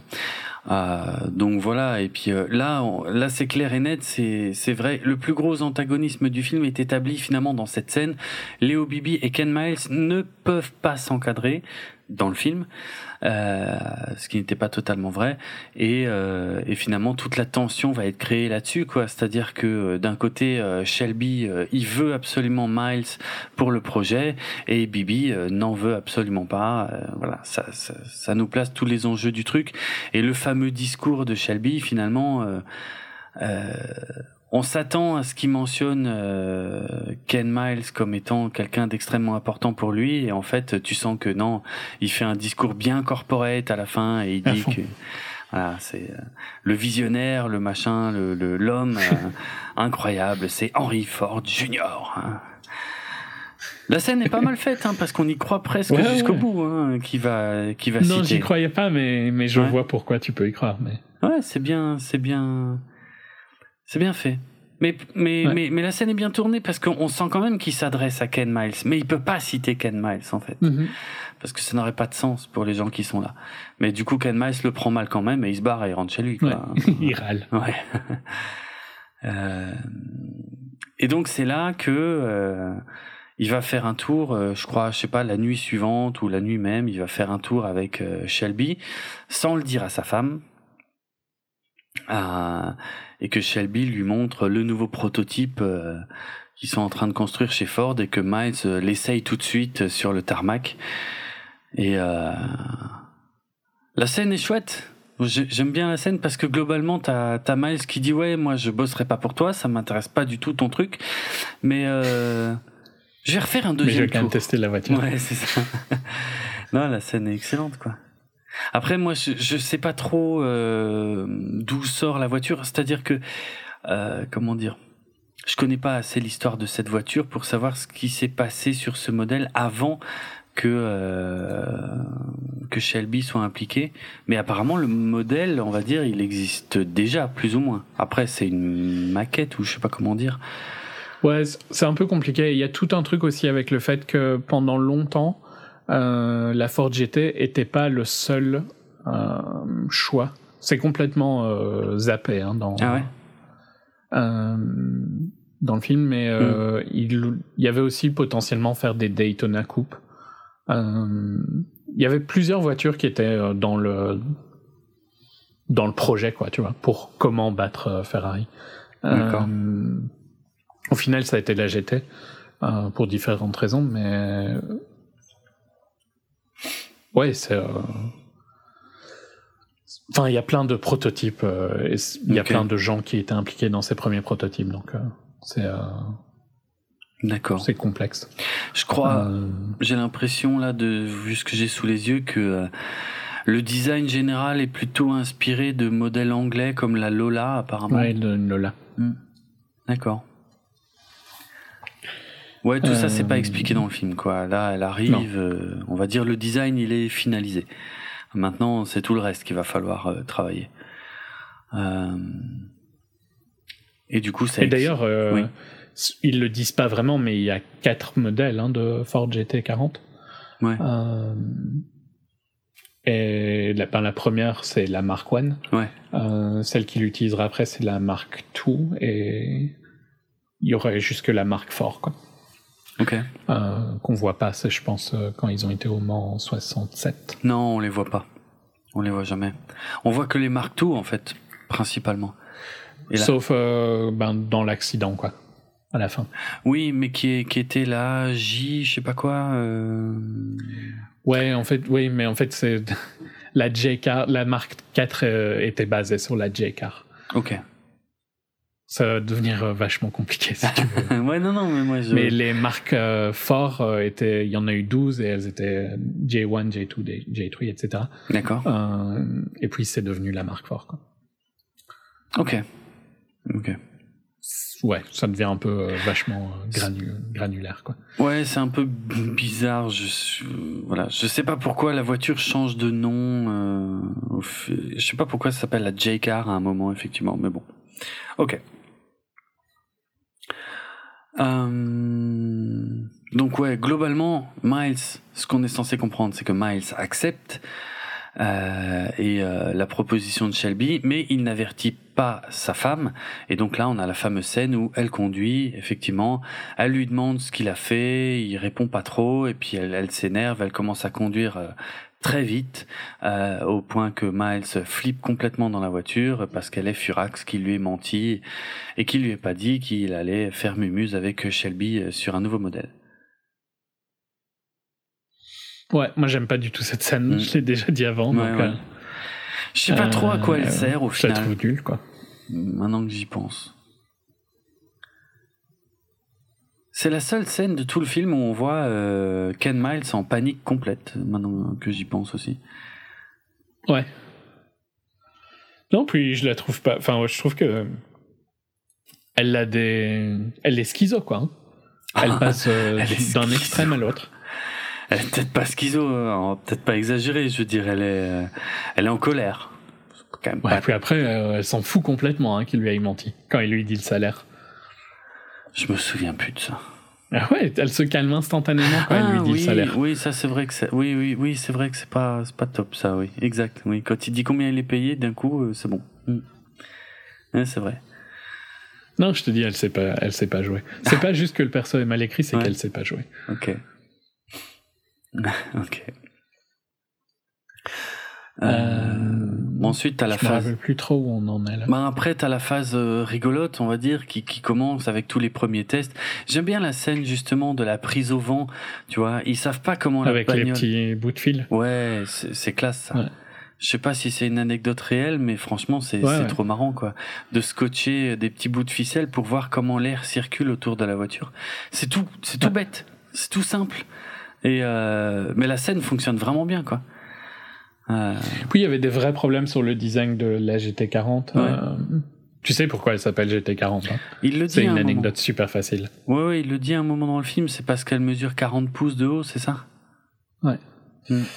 40.5 techniquement. Ah bon? Je pense que GT40.5, c'était bizarre. Oui, d'accord. Euh, qui était la hauteur euh, minimum. Et d'ailleurs, euh, tu ramerais à rentrer dans une Ford GT, hein, pour info. Ah, il y a moyen, ouais. Ouais, ça je te crois, ouais. Ça a l'air Euh, vraiment bas. Ouais, d'ailleurs, Dan Gurney, que tu as cité tout à l'heure, ouais. était un peu trop grand. Et donc, si tu regardes sur celle qui pilotait, il y a une petite bulle dans la porte. C'est vrai? Ah ouais. Ouais. Marrant. Ok. D'ailleurs, c'est des portes vachement particulières, hein, les portes euh, de la Ford GT aussi, Ouais. avec leur mini toit. Oui, c'est vrai qu'il y a un bout de toit, ouais. Ouais, c'est non, c'est super foireux de, pour sortir de ces voitures-là. C'est super casse Ok. euh, Soit, euh, pourquoi est-ce que je disais ça? C'est quoi par quoi je- j'allais comment j'avais commencé? Je sais plus trop. La prise au vent, les problèmes de design. Oui, la, la- la voiture se levait à mort, quoi. Ah ouais, c'est Euh, vrai. C'était un vrai problème. Ah oui. Elle se soulevait. euh, Et si tu, tu te rappelles des images dans notre enfance des voitures qui s'envolaient au Mans? Oui, oh oui, oui, oui, oui. Exact. C'était Ouais. pour ces mêmes raisons-là. C'est pour ça que d'ailleurs le la ligne droite de Mulsanne euh, n'est plus une ligne droite. Ah, c'est vrai, c'est pour ça?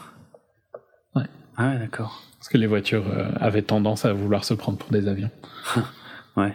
Mais bon, à des vitesses où c'est euh, extrêmement dangereux, effectivement. Ah bah ouais, bah, les crashs de la... Celui, je pense que celui que j'ai le plus en tête, c'est celui d'une Mercedes. Ouais. C'était super violent. Ça me dit quelque chose, ouais. je- je- ça me dit vraiment quelque chose, les crashs de Mercedes, ouais. C'était plus- beaucoup plus tard, hein, mais c'est pour Ouais. montrer euh, à quel point l'aéro est super importante. Quoi. Bah c'est ça, il y a tellement d'air qui passe tellement vite sous la voiture, pour faire simple, hein, que euh, il faut savoir le gérer, quoi, parce que sinon, effectivement, ça fait décoller la voiture. Euh, ça peut être un problème. Après, il y a tout un speech à un moment là, la scène suivante dans le film, il, il parle du moteur et euh, je sais pas si c'est là qui, c'est un V8, c'est ça? Ils disent que ils ont ils ont mis un V8 euh, sur une sur une GT quoi. Et du coup, Ken Miles l'essaye immédiatement et puis ça n'a rien à voir.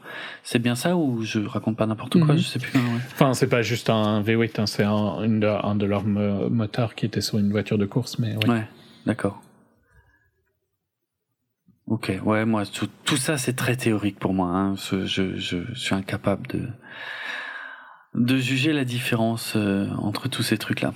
Et puis, c'est là que commencent à apparaître les premières tensions, parce que globalement, on a Léo Bibi qui vient. Euh... En fait, c'est surtout plutôt le. Euh, je sais pas comment on dit en, en français, désolé, mais c'est le displacement. Donc, c'est le nombre de litres, quoi. Qui était particulièrement impressionnant. Parce qu'à un moment, ils mettent un V8, mais de 7 litres. Ouais. Euh... Ouais, je- enfin, une voiture normale, là, chez nous, c'est un litre, et- un litre et demi. quoi, Oui, vois. voilà, oui, oui, ça c'est, oui. Euh, et c'était beaucoup plus grand que les Ferrari euh, de l'époque. D'accord. Et euh, le l'avantage d'un- d'une grosse capacité, je pense que c'est capacité en français, Mm. bah, c'est que tu as plus de couple et tout ça. Quoi. Enfin, c'est c'est pour ça que les voitures euh, européennes et américaines sont vachement différentes. Mm. C'est hum, on a moins de couple, mais on va plus haut en tour, pour simplifier à mort hein, sur Ouais. euh, cette période-là. Moins de couple, mais on va plus haut dans les tours. Euh, et inversement, ils ont plus de couples parce qu'ils ont, mais ils vont moins haut dans les tours. D'accord. Donc, euh, D'accord. Ah, ça explique peut-être la scène qui est un peu plus tard où il va monter très très haut dans les tours, ce qui n'est pas habituel euh, peut-être pour ce type je de sais pas si ça explique, mais c'est vrai que 7000 c'est c'est pas si énorme pour euh, genre euh, pas ma voiture pas de société, ma voiture perso va à 7000 et c'est juste une simple voiture. D'accord. Euh, c'est assez unique pour des voitures américaines, par contre, clairement. C'est plutôt Ah ouais autour de 5000. Hmm. Et dans, dans Breaking Bad, il y a une, une de mes phrases préférées dans la dernière saison, où le mec dit There's no replacement for displacement. Voilà, comme ça, tu pourras le replacer un jour. Waouh, euh, pas évident. J'y penserai au repas de famille à Noël. Exactement. Euh, ouais. Je sais pas comment tu vas le sortir pour que ça ait du sens. mais- Aucune idée, hein, euh, franchement, euh, aucune idée. Surtout que c'est, je peux pas le traduire, tu vois, il faut le faire en, en, En anglais. en langue de Shakespeare, quoi. Donc vraiment pas Ouais, évident. ouais. Mhm. Ok. Mais ouais, non, mais c'est deux manières différentes de voir euh, Ouais. des moteurs, hein, le, le style euh, européen et le style américain. C'est pour ça que les bruits sont vachement différents aussi. D'accord. Ah ok, mais tu vois, ça je savais pas. Je, je savais qu'il faisait un bruit différent. En plus, j'ai tendance à préférer les bruits américains. Mais euh, Bon, c'est moins vrai là maintenant. hein. Ouais. Je parle à l'époque. Oui, oui, à l'époque, on est Maintenant, bien il y d'accord. a des turbos dans quasiment tout. Donc, euh. Ok. Et même euh, la, la Ford GT euh, de 2016, c'est un V6. Quoi. Ah ouais? Tiens. ok. Euh, Donc oui, il y a Léo Bibi qui vient euh, assister à ce premier test là euh, où Ken Miles euh, il- il fait un tour avec la voiture avec un moteur qu'il a jamais eu et il bat déjà le record de tour et sur une piste d'essai. hein. Et Léo Bibi Mhm. il vient, il dit bon, c'est bien, ça avance, mais enfin euh, ce Ken Miles là, euh, nous euh, on n'en veut pas quoi. C'est pas un, il représente pas Ford. Ouais. Euh, It's not a Ford man. Ouais, c'est pas un Fordman, ouais, c'est difficile à traduire, mais en, tout cas, il, il ne, il ne projette pas l'image que Ford voudrait projeter sur le public, parce que voilà, il faut pas oublier que tout ça, c'est du marketing. Euh, Bah, c'est vrai, hein, pour le coup. ouais, ouais, complètement, hein, c'est, c'est, c'est vrai. Mais euh, bah, Ken Miles, lui, il s'en Et fout d'ailleurs, pas mal de tout ça. Je me demande souvent, tu vois, qu'est-ce que, euh, comment je réagirais à un projet comme ça, parce que je pense que techniquement, c'est un mauvais projet, tu vois. Genre, d'un point de vue purement euh, brand awareness, claquer l'argent qu'ils ont claqué, Ouais. donc probablement 2-3 millions euh, dans ces années-là, ce qui Mm. est énorme. Mm. Genre, si je réfléchis, c'est probablement pas un bon investissement, tu vois. Mais pourtant, ça l'a été. C'est. C'est juste qu'il faut le voir sur du super long terme, mais ça aurait pu tellement foirer, tu vois. Ils auraient pu ne jamais y arriver, hein, en fait. Ok. Bon, après, c'est peut-être que c'est une question que tu t'es jamais posée de ta vie, euh, vu que Non. t'es pas euh, dans le marketing, mais moi, je me dis parfois, tiens, je me demande euh, si j'aurais trouvé que c'était une bonne idée, tu vois, à leur place. Mm. J'arrive pas à justifier, parce que c'est clairement une dépense que je trouverais injustifiée, quoi. Qui a pas de sens. Genre qui est pas optimisée. Ah ouais, c'est à ce point-là. Après, alors j'ai trouvé un chiffre, mais je sais pas trop comment il est calculé et surtout je sais pas exactement. euh, Enfin, je veux dire ça. Euh, apparemment, on pense que Ford aurait claqué au moins 25 millions de dollars euh, pour financer sa victoire au Mans. Mais Le- genre là, en argent d'aujourd'hui ou en argent de l'époque? Aucune idée. Euh, Mais vraiment aucune idée. Euh, donc je sais pas du tout. Je sais pas, tout ça n'est pas précisé. Et puis ces 25 millions de dollars, je sais pas si, euh, je sais pas sur quelle période il, il s'étale exactement. Donc euh, voilà, je, je sais pas. Je, ce chiffre euh, sort un peu de nulle part, j'avoue. Et ouais, je sais pas. Effectivement, c'est vrai que si c'est des 25 millions de l'époque ou 25 millions de maintenant, ça fait une énorme différence. C'est vachement différent. Ouais, clairement. 25 millions de maintenant, on pourrait presque le justifier. 25 millions de l'époque, c'est vraiment violent. Ouais. Euh, mais soit, dans tous les cas, c'est plus une question que ils- ça a clairement changé la vision de Ford. hein. donc, euh, euh, et toute- il y a toute une théorie euh, je vais le redire en anglais hein, parce que ça marche mieux, mais c'est euh, Win on Monday, euh, Win on Sunday, Sell on Monday. Ah oui, tu Euh, gagnes le dimanche et tu vends le lundi. Ouais, c'est pas con. Ouais, oui, c'est vrai, c'est vrai. Et je pense que c'est moins vrai là de nos jours, mais par Ouais. contre, clairement, il y a eu une époque, euh, euh, ouais, moi, euh, genre, j'ai par exemple une affinité avec Honda et c'est clairement à cause de Senna, quoi. D'accord. Euh, donc ça a clairement un impact sur moi. Euh, Ouais, Après, voilà, c'est pas pour ça non plus que je roule en Honda, mais par contre, je serais plus enclin s'ils font une voiture qui m'intéresse Mhm. Euh, à la prendre elle qu'une autre, quoi. Et c'est clairement à cause de de la course automobile. Mais euh, ouais, je, je sais pas, c'est tellement. Je te dis juste que, tu vois, si j'étais euh, Henry Ford ou dans les execs euh, du marketing euh, de l'époque, ben, Mm. je suis pas sûr que j'aurais j'aurais pensé que c'était le bon projet, quoi. D'accord. Ouais, mais de toute façon, un- une digression qui ne sert à rien. Non, non, mais je, ce qui est intéressant, c'est que ça, ça montre bien, en tout cas, à quel point c'est presque finalement un caprice d'Henry Ford. Ouais, Euh, clairement, pour moi, c'est un caprice. Ok. Ça n'a aucune justification de faire ça. Ouais. Genre, tu vois, si tu réfléchis en, en ROI et en investissement de, de ce que ça va t'apporter comme euh, lead ou bien ce que ça va t'apporter comme brand awareness, Oh la vache. je pense pas que tu peux justifier ce genre avec de... les anglicismes. ROI, tu peux pas Bah. dire ça en français sans déconner. C'est quoi ça en français Retour sur RS. investissement, c'est pas dur. Sérieux. Ouais, mais comment on le dit en français Bah, retour sur RSI. investissement. Il n'y a pas de, Ouais, mais- il y a pas de, ah, mais C'est chiant, faut dire des longs mots et tout. on quoi. dit pas RSI parce que RSI veut pas dire la même chose, euh, clairement pas. Retour sur investissement. Tu veux que j'enchaîne un peu plus de, de mots, euh, d'acronymes Non, parce que je les connaîtrais pas tous, tu vois. Celui-là, je peux te corriger parce que je le connais. Mais enfin, corriger, c'est un grand mot. Mais euh, mais waouh, mollo quoi. Euh, oui, ok. Les retours sur investissement sont loin d'être garantis. On est d'accord. Euh, brand awareness, comment veux-tu que je traduise ça? C'est l'image de marque, quoi, quelque part. Ouais. Ouais, c'est Ouais. ça, je pense. Allez. Bah ouais, plutôt euh, connaissance de ta marque, euh, ouais. Ouais, je, je sais, il y a une petite nuance, mais je sais pas l'expliquer. Euh, la reconnaissance de la marque. Ouais, mais c'est pas. Enfin, oui. oui, je sais pas. C'est difficile à. Parce que c'est pas. euh, C'est plus le fait que ta marque soit connue du public ou pas. Donc, euh, je sais pas comment le dire le mieux.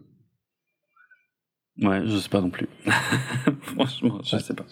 Dans tous les cas, je pense que ce n'est pas spécialement le meilleur investissement possible Hmm. de ton argent. Mais Ouais. au final, par contre, j'ai tort, tu vois. C'est ça qui est marrant. Oui, c'est vrai que c'est un peu l'accomplissement de, de Shelby et Miles et, et plein d'autres gens dans la réalité. Mais bon, là, dans le film, c'est surtout eux deux. C'est qu'ils ont réussi à, à aller au bout du truc, en fait. Ouais, ouais, c'est vrai. Oui, ils ont battu Ferrari, quoi. Ça Mhm. reste euh, super classe. Mhm. Euh, et ça restera, tu vois, dans l'histoire, quoi. Le problème, c'est s'ils avaient perdu, en fait. Ouais, bah, s'ils avaient perdu, on peut-être que la GT40, euh, c'est un modèle qu'on aurait oublié depuis longtemps, en fait. hein. Comme il y en a eu Clairement. plein d'autres. euh, Clairement. Bon, il y a cette scène qui est très difficile après où euh, on, on revient dans les ateliers, on voit que tout le monde bosse et tout. On voit que Ken Miles euh, est convoqué dans le bureau de Shelby. Euh, euh, Miles, est- il est super motivé, euh, il, il est déjà en train de calculer plein de trucs, tous les ajustements qu'il va faire. Et puis Shelby lui annonce que c'est pas lui qui va courir. Euh, donc là, je suppose que c'est le Mans de 64. 64. Ouais. hein. Euh, donc voilà, c'est une scène qui est assez, euh, ouais, qui est bien faite quoi. Là, on a, on a, euh, on a deux très bons acteurs euh, en face à face et ça, ça marche super bien quoi. Mhm. C'est des gens euh, super connus, hein, au final, qui y vont. C'est euh, Phil Hill et Bruce McLaren, donc le fondateur de McLaren. Ouais. Mais ouais. Et, et j'ai bien aimé en fait cette scène où euh, on voit que, que Miles continue de, Continue. de bosser sur la voiture tout en écoutant la course à la radio. Et donc là, euh, c'est très malin en termes de mise en scène de pas nous montrer cette course-là. Elle n'a aucun intérêt. Il n'y a pas besoin d'aller deux fois au Mans dans le film, euh, puisque euh, Mangold se garde euh, le Mans pour euh, bah ouais, pour la, pour la fin de son film, quoi. Donc là, on ne voit rien, on ne fait que suivre la voiture, enfin, suivre la course à la radio comme Ken Miles jusqu'au moment où on apprend qu'elle, euh, qu'elle lâche, quoi. Et qu'il a raison parce mm. qu'il arrête pas de dire elle tiendra pas, euh, il faut pas qu'il tire dedans comme ça, ou ainsi de suite, et puis, ben, c'est ce qui se passe, quoi. Bon. Je veux pas trop insister sur la visite de sa femme, je me rends compte qu'elle sert pas à grand chose non plus. c'est vrai que ça ne sert à rien en fait dans ce film. Non, elle sert à rien, c'est un pot de fleurs. C'est c'est dommage. C'est dommage parce un truc. Euh, c'est triste à cette époque. Euh. Et en plus, je crois que j'ai lu un truc, une interview où elle dit Oui, c'est parce que le perso était intéressant que j'ai pris le rôle. Mais ok. Retourne chez toi, quoi. Ouais. Non, ouais, je sais pas, c'est dommage, il y avait un truc à faire, mais avec le recul, je me rends compte qu'elle sert vraiment à rien. Euh, Bon, après, il y a une scène que j'ai vraiment, vraiment beaucoup aimé. C'est quand euh, euh, Carol Shelby est convoquée euh, dans le bureau d'Henry Ford Jr. Euh, après la défaite hein, au Mans et que globalement Henry Ford Jr. il a l'air très très très fâché et que voilà, il faut que Carol Shelby se démerde pour trouver une raison de le convaincre de continuer ce projet. Et franchement, elle est top cette scène. Elle est excellente. Hein. Elle est super bien écrite. Euh, j'ai aucune Tu vois déjà l'armée de d'exec dans le bureau de. Oui. D'Henry Ford. Ouais, ouais, ouais c'est clair. C'est clair. Non, puis le, truc du. Je sais pas, du folder. Enfin, ouais, le dossier rouge là, ouais, avec les chiffres. C'est énorme, quoi, tu vois. Ouais, c'est super intelligent. Ouais, ouais, c'est bien trouvé. C'est bien trouvé. Mais... Et puis ouais, je trouve que même leur, euh, leur interaction est top euh, quand il lui dit euh, go to war. ouais, alors ça marche bien. Quoi. Voilà, c'est ça. C'est que au début, tu te dis, c'est mort. Enfin, je veux dire, vraiment, le, le, père Ford, là, il a l'air de, il veut plus rien savoir. De toute façon, c'est limite si on se demande pourquoi il laisse une chance à Shelby de s'expliquer, tellement apparemment il veut plus en entendre parler. Et euh, j'aime beaucoup l'introduction de, de, Shelby qui dit, euh, ouais, alors euh, la voiture, il y a des pièces qui tiennent pas, il y a des trucs qui marchent pas, il y a même la peinture, on n'est pas sûr qu'elle tienne jusqu'au bout, mais sur la ligne droite on a atteint les 350 km heure. Et là, on a donné des sueurs froides à Enzo Ferrari qui n'a jamais vu un véhicule aller aussi vite. Et là, on a amené, en fait, il arrive à transformer la défaite en victoire, c'est assez génial. Hein. Et il dit, là, on a amené exactement Enzo Ferrari là où on voulait. Maintenant, il a des doutes. Et ce serait dommage de s'arrêter maintenant. C'est énorme, franchement, ça marche super bien. C'est super. C'est excellent. C'est super bien. Et effectivement, après, ouais, t'as le, le père Ford euh, qui, euh, qui va te faire un, un parallèle avec la guerre, euh, effectivement, qui va montrer les usines Ford. Oui, à l'époque, on sortait des bombardiers de ces usines, on les envoyait en Europe. Donc c'est pas la première fois que Ford va en guerre en Europe. Allez à la guerre, retournez-y. Waouh, ok, ok, oui. Bon, à l'époque, je pense que c'est moins bizarre qu'aujourd'hui, ce genre de discours, j'imagine, mais pourquoi pas. En tout cas, Shelby a réussi son, son pari, il a complètement convaincu le vieux, et en plus, il a réussi à zapper euh, Léo Bibi euh, de l'équation. Ce qui, au final, ne servira pas à grand chose, parce que Léo Bibi va revenir dans l'équation euh, d'ici la fin de l'histoire, quoi. Ouais, enfin, dans le film, quoi. Ouais, dans le film, oui. Là, là j'ai moins de détails sur la réalité, c'est vrai. Mais, mais c'est bah, vrai. Déjà, euh, hmm. là, on zappe une année, hein, globalement. Euh, oui, on va. on va... Ken Miles, il était au Mans en 65. Quoi. Ouais, ouais, tout à fait. Il a perdu, ou la voiture a lâché, je crois. Hein. La voiture a lâché, la boîte a lâché. Ah, c'est la boîte, ok. C'était pas les freins. Euh... Non, c'était pas les freins. Ok. Parce que les freins. Les freins, c'était dans le testing. Ouais, les freins, c'était un gros problème. Hein. Ils chauffaient.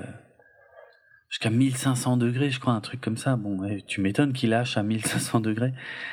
C'est sûr. Ouais, ça chauffe très fort, hein, les freins de base. Ah, j'imagine, oui, oui, bien sûr, mais bon. C'est bien fait. Mais en tout cas, il ne durait pas. Ouais, voilà, il tenait pas. 24 heures, hein, quand même, hein, la course. C'est en fait, on, je sais pas si on réalise à quel point c'est violent pour les pilotes, mais pour la mécanique aussi, quoi. C'est euh, faut, faut qu'elle tienne 24 heures en étant, je, je, vais pas dire à fond tout le temps, mais quand même à, à des régimes extrêmement élevés euh, pendant très longtemps. c'est super chaud. Hein, de... Mm. C'est ça fait partie quand même des courses les plus classes au monde, hein, le Mans. Ouais, ouais. toutes les 24 heures en général, les courses d'endurance, moi je trouve que c'est. C'est parce que c'est assez mal retranscrit à la TV et tout ça, mais. Mm. C'est. Euh, j'ai déjà fait les 24 heures du Nürburgring et de Spa en live. C'est des expériences de fou, quoi. Ouais. Euh, T'es avec des purs fans, tu vois. C'est pas comme la F1 où il y a un petit côté euh, show-off, tu vois. Il n'y a pas ça en endurance. Et donc c'est super cool. Quoi. Ok. J'ai jamais fait le Mans. Faudrait que je fasse le Mans un jour. Ouais. C'est long quand même, 24 heures. Hein. Tu peux pas regarder la course quand j'étais étudiant, c'était pas très grave. Tu vois. Pardon, j'ai pas. Quand j'étais étudiant, c'était pas très ah grave. Ah oui, ah oui. j'étais étudiant, j'étais jeune, je pourrais rester 24 heures debout. D'accord. Maintenant, je suis un grand-père. Hein. Un grand-père. quoi. C'est ce que ma copine me dit quand je vais dormir tôt. Excellent. Elle a raison. Excellent. Euh, ok. On a de nouveau un peu pris d'avance sur le film. Ensuite, on a la fameuse scène où euh, euh, Shelby retourne chercher Ken Miles, qui clairement ne veut plus en entendre parler. Euh, ce qui est un peu bizarre d'ailleurs. Là, il y a quelque chose qui colle pas finalement dans l'histoire parce que dans la scène d'avant, on le voyait encore bosser sur les voitures. Mm-hmm. Et c'est quoi Ça voudrait dire quoi Qu'il a démissionné parce qu'ils ont perdu au Mans, alors que lui savait très bien qu'il perdrait au Mans Oui, ça, ça a pas, trop, pas de trop de sens, hein, cette scène. C'est bizarre. C'est juste pour la scène de baston, quoi, en fait. Ouais. Euh, qui est peut-être jamais arrivé. Je pense que là, par contre, tu sauras jamais prouver si c'est arrivé ou pas. Ouais, c'est difficile. Elle ne me paraît pas fausse, personnellement. Non, mais. Genre, je les vois bien tous les deux se taper un peu dessus, tu vois, comme des potes. ouais, c'est possible, ouais. c'est clair. C'est clair. Et là, donc, moi, c'est là que j'ai bien aimé la femme qui voit donc son mari. Ouais, moi, je trouve que non, mais peut-être parce que j'ai moins de. Parce que je la trouve tellement nulle avant qu'en fait, là, je la trouve nulle aussi, quoi. Ah ouais? Je vois ce qu'elle va faire instantanément, tu vois, et je mm. trouve même pas ça marrant, quoi. Non, moi, je trouve ça fun. Elle, sort sa chaise euh, sur la pelouse devant la maison. Elle va, elle va se poser. Elle, elle les regarde se battre comme des, comme, comme des gosses. Euh, puis elle leur apporte un coca quand c'est fini. C'est marrant parce qu'elle les traite vraiment comme des gosses, quoi. Ouais. Euh... Et je trouve pas qu'elle mérite cette euh, de faire ça par rapport à ses interactions avant, tu vois. Ouais, je sais pas. En fait, ouais, je trouve que donc non seulement elle joue mal, mais en plus elle est mal écrite. Genre ça, ça sort de nulle part, tu vois. Mm. J'ai pas l'impression qu'ils ont cette relation où elle peut faire ça. Ça n'a jamais été montré avant dans le film et ça reviendra jamais non plus. ça c'est bien vrai. Ouais. Soit. Bon. On arrive au moment où il y a le crash, non, je pense? Euh, ouais, ouais, ouais, plus ou moins. On a tous les tests effectivement sur la piste d'envol. Bon, il y, a tout un passage où Ken Miles explique à son fils en fait un petit peu tous les repères qu'il prend euh, euh, sur la piste. Mais euh, oui, effectivement, on va avoir le. Bah, c'est là qu'on va. C'est là où il a son discours avec son fils sur le fait de mourir brûlé ou un truc comme ça? Probablement, ouais, parce que parce que du coup, il va y avoir le problème des freins qui vont effectivement surchauffer, prendre feu et faire prendre feu à toute la voiture et au pilote avec. Euh... Et bon, ils, réussissent à l'éteindre, je sais pas, il, enfin, il est légèrement brûlé ou un truc comme ça, mais ça va quoi. Bah, bah, ils ont des combinaisons en Nomex en ouais, même temps. Ouais. Donc effectivement, sous les yeux du gamin, c'est quand même un peu chaud, mais. Euh, ouais. C'est quoi Mais bon, voilà. C'est quel discours il tient exactement au gamin Pour être franc, je m'en souviens pas. Ah, il me semble qu'il dit un truc du style que Ouais, enfin, il y a un truc bizarre avec le feu, en tout cas, et c'est surtout que ça revient après, euh, dans la, à sa mort. Euh, mais je pense que son fils a peur de ça, tu vois, de mourir brûlé. Oui, à partir de là, euh. clairement, clairement, ouais, ouais. Parce qu'on voit après qu'il va poser des questions aux mécaniciens et tout, et qu'à chaque fois on essaie de le rassurer sur ce sujet, c'est vrai. Ouais. Mm, mm. C'est vrai. Et c'est, en, gros, le, gros, euh, le gros intérêt de, de tout ce passage, c'est de nous expliquer effectivement que ces freins euh, qui vieillissent, euh, enfin qui vieillissent, en tout cas qui prennent cher, euh, eh bien c'est là qu'ils se disent et si on les changeait complètement pendant la course, c'est-à-dire si on si on arrivait à designer un, tout un système de freins qu'on pourrait retirer, je simplifie un peu, hein, mais qu'on pourrait retirer d'un Mhm. bloc et remettre un autre bloc à la place, euh, et les autres disent bah non, on n'a pas le droit de faire ça, on n'a pas le droit de changer ça, et puis hein, ils réétudient le euh, comment les règles des 24 heures du Mans et en fait si apparemment euh, si si c'est c'est possible et ça c'est une réalité hein. si j'ai bien suivi euh, c'est quand même Ouais, c'est tout à fait une réalité. C'est de toute, fa- toute façon une, euh, un des trucs basiques de la course automobile, c'est Mm. d'interpréter les règles ouais pour que ça t'arrange. ok Euh, Techniquement, ils ont rien fait de mal. C'est ça ils ont le droit mais c'est juste que personne n'y avait jamais pensé avant en fait Genre, euh, sans dire euh, pourquoi, mais par exemple, il y a des gens qui sont pas très contents d'une campagne marketing qu'on a fait, là, nous, ouais à, à ma boîte. ouais Je vais pas, je vais pas dire la campagne, hein, Mm. mais euh, et c'est plus parce que personne n'y avait jamais pensé, je pense, tu vois. d'accord et ben ouais, enfin ça fait partie du jeu, tu vois. Faut un petit peu de temps en temps euh, pousser l'enveloppe un peu plus loin, quoi. ok ok Après les règles changent hein, pour euh, ah bah évidemment pour euh, que tu puisses pas. oui voilà c'est ça tu Mais, contournes les règles une fois et puis après il- ouais ouais les règles sont modifiées c'est En classique F1, il y a tellement de règles excellentes, quoi, tu vois. ah ouais? Bah, ouais, plein, plein de trucs.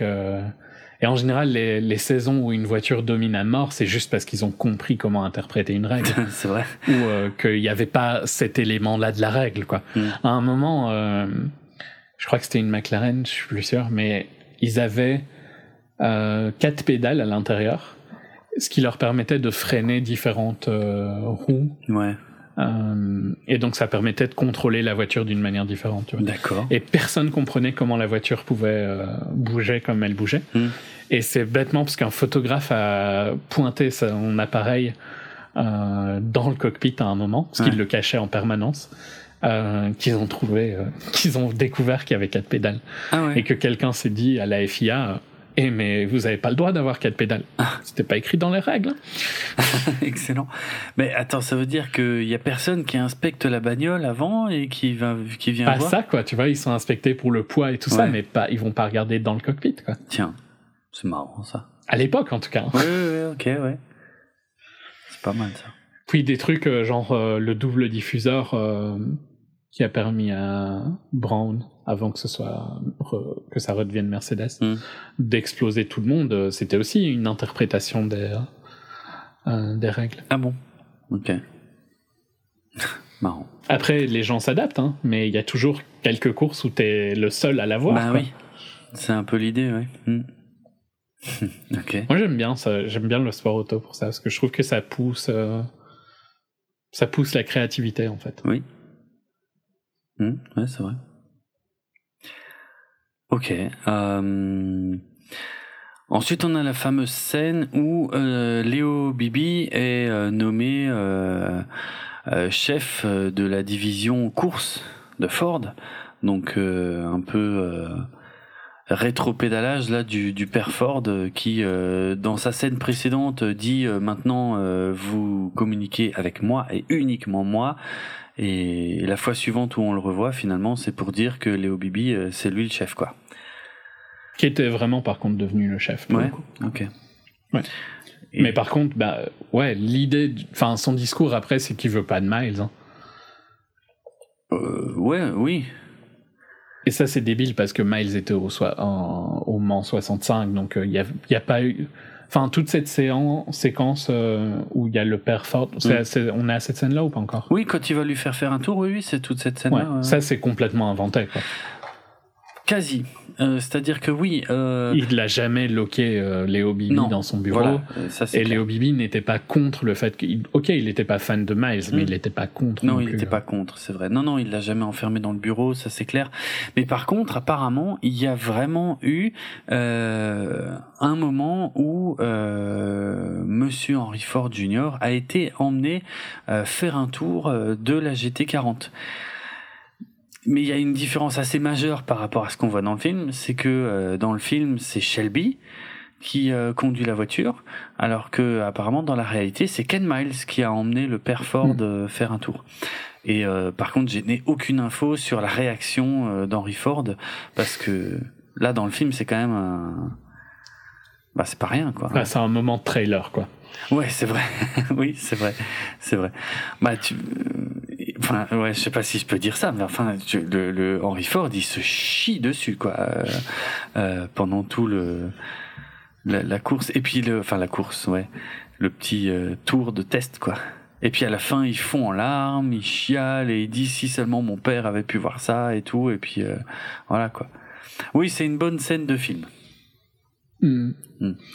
On a Elle me dérange moins que le fait que que le côté euh, Léo Bibi, quoi, tu vois. C'est plus ça qui me fait chier dans cette séance. Ouais, ok. Dans cette séquence. Parce que, oui, là, par contre, ça me fait marrer parce que euh, je pense qu'il est plus grand dans le film que dans la réalité. Ouais.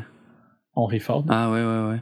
Et franchement, c'était pas une voiture faite pour les pour des gros ou des grands, quoi. Ouais, ouais, là, il a l'air d'y avoir du mal à tenir dans la voiture. Hein c'est clair. J'ai du mal à penser qu'il pouvait rentrer dans la voiture. Ouais, ouais, ok. Mm, mm. Mais euh. Peut-être que, par contre, peut-être que le vrai Henry Ford était suffisamment petit, tu vois. Mais dans le film, j'ai l'impression que lui, il serait pas rentré. Quoi. Ah, ok. Euh, après, c'était peut-être, c'était sûrement des répliques hein, pour certaines scènes. Oh, c'est des répliques pour euh. toutes les scènes, hein. Même pas pour certaines héros cars?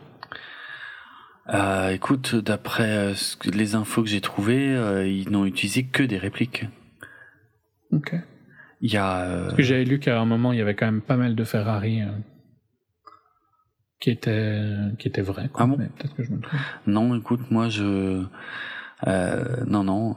Enfin, voilà. Après, euh, peut-être mes sources sont pas justes, hein, mais d'après ce que j'ai sous les yeux, que ce soit les GT40 ou les Ferrari 330 P3, euh, c'est tout des répliques euh, construites pour le film. et il y a euh, la GT40 qui gagne, qui arrive euh, tout à la fin du film, euh, c'est aussi une réplique, mais qui n'a pas été construite spécialement pour le film.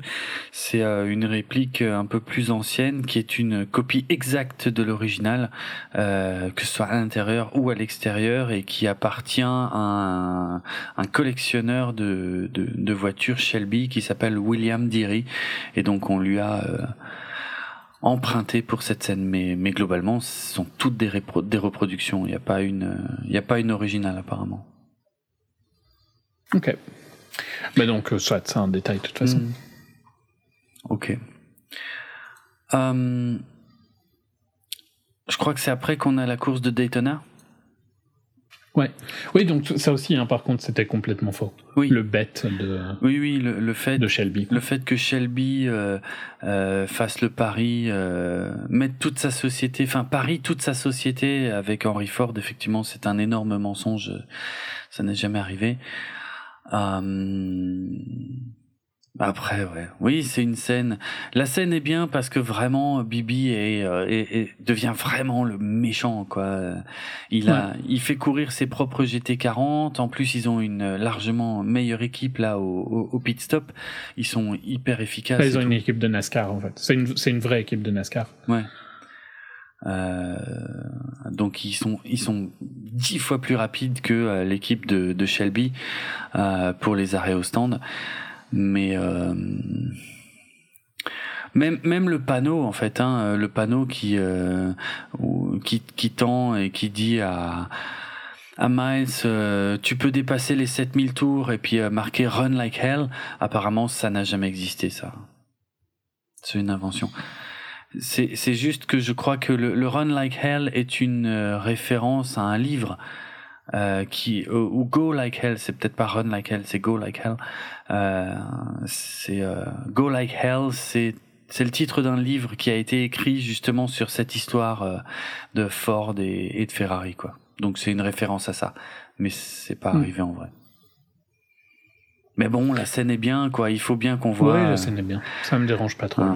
Il faut bien qu'on voit Miles qui gagne, euh, qui ridiculise un peu ce salaud de Bibi euh, qu'on déteste à ce stade du film, qui est vraiment un pourri. Voilà, il faut. C'est vrai qu'en fait, ils peuvent pas maintenir Enzo Ferrari dans le film comme méchant, donc il fallait, il fallait un autre méchant, c'est Bibi quoi. Mais je trouve pas perso, mais bon voilà, je suis pas d'accord. Ouais, je, je, pense que le film euh, avait pas besoin de ça quoi. Le challenge suffisait. Ouais, non, mais je, je suis d'accord, mais ça, ça marche bien.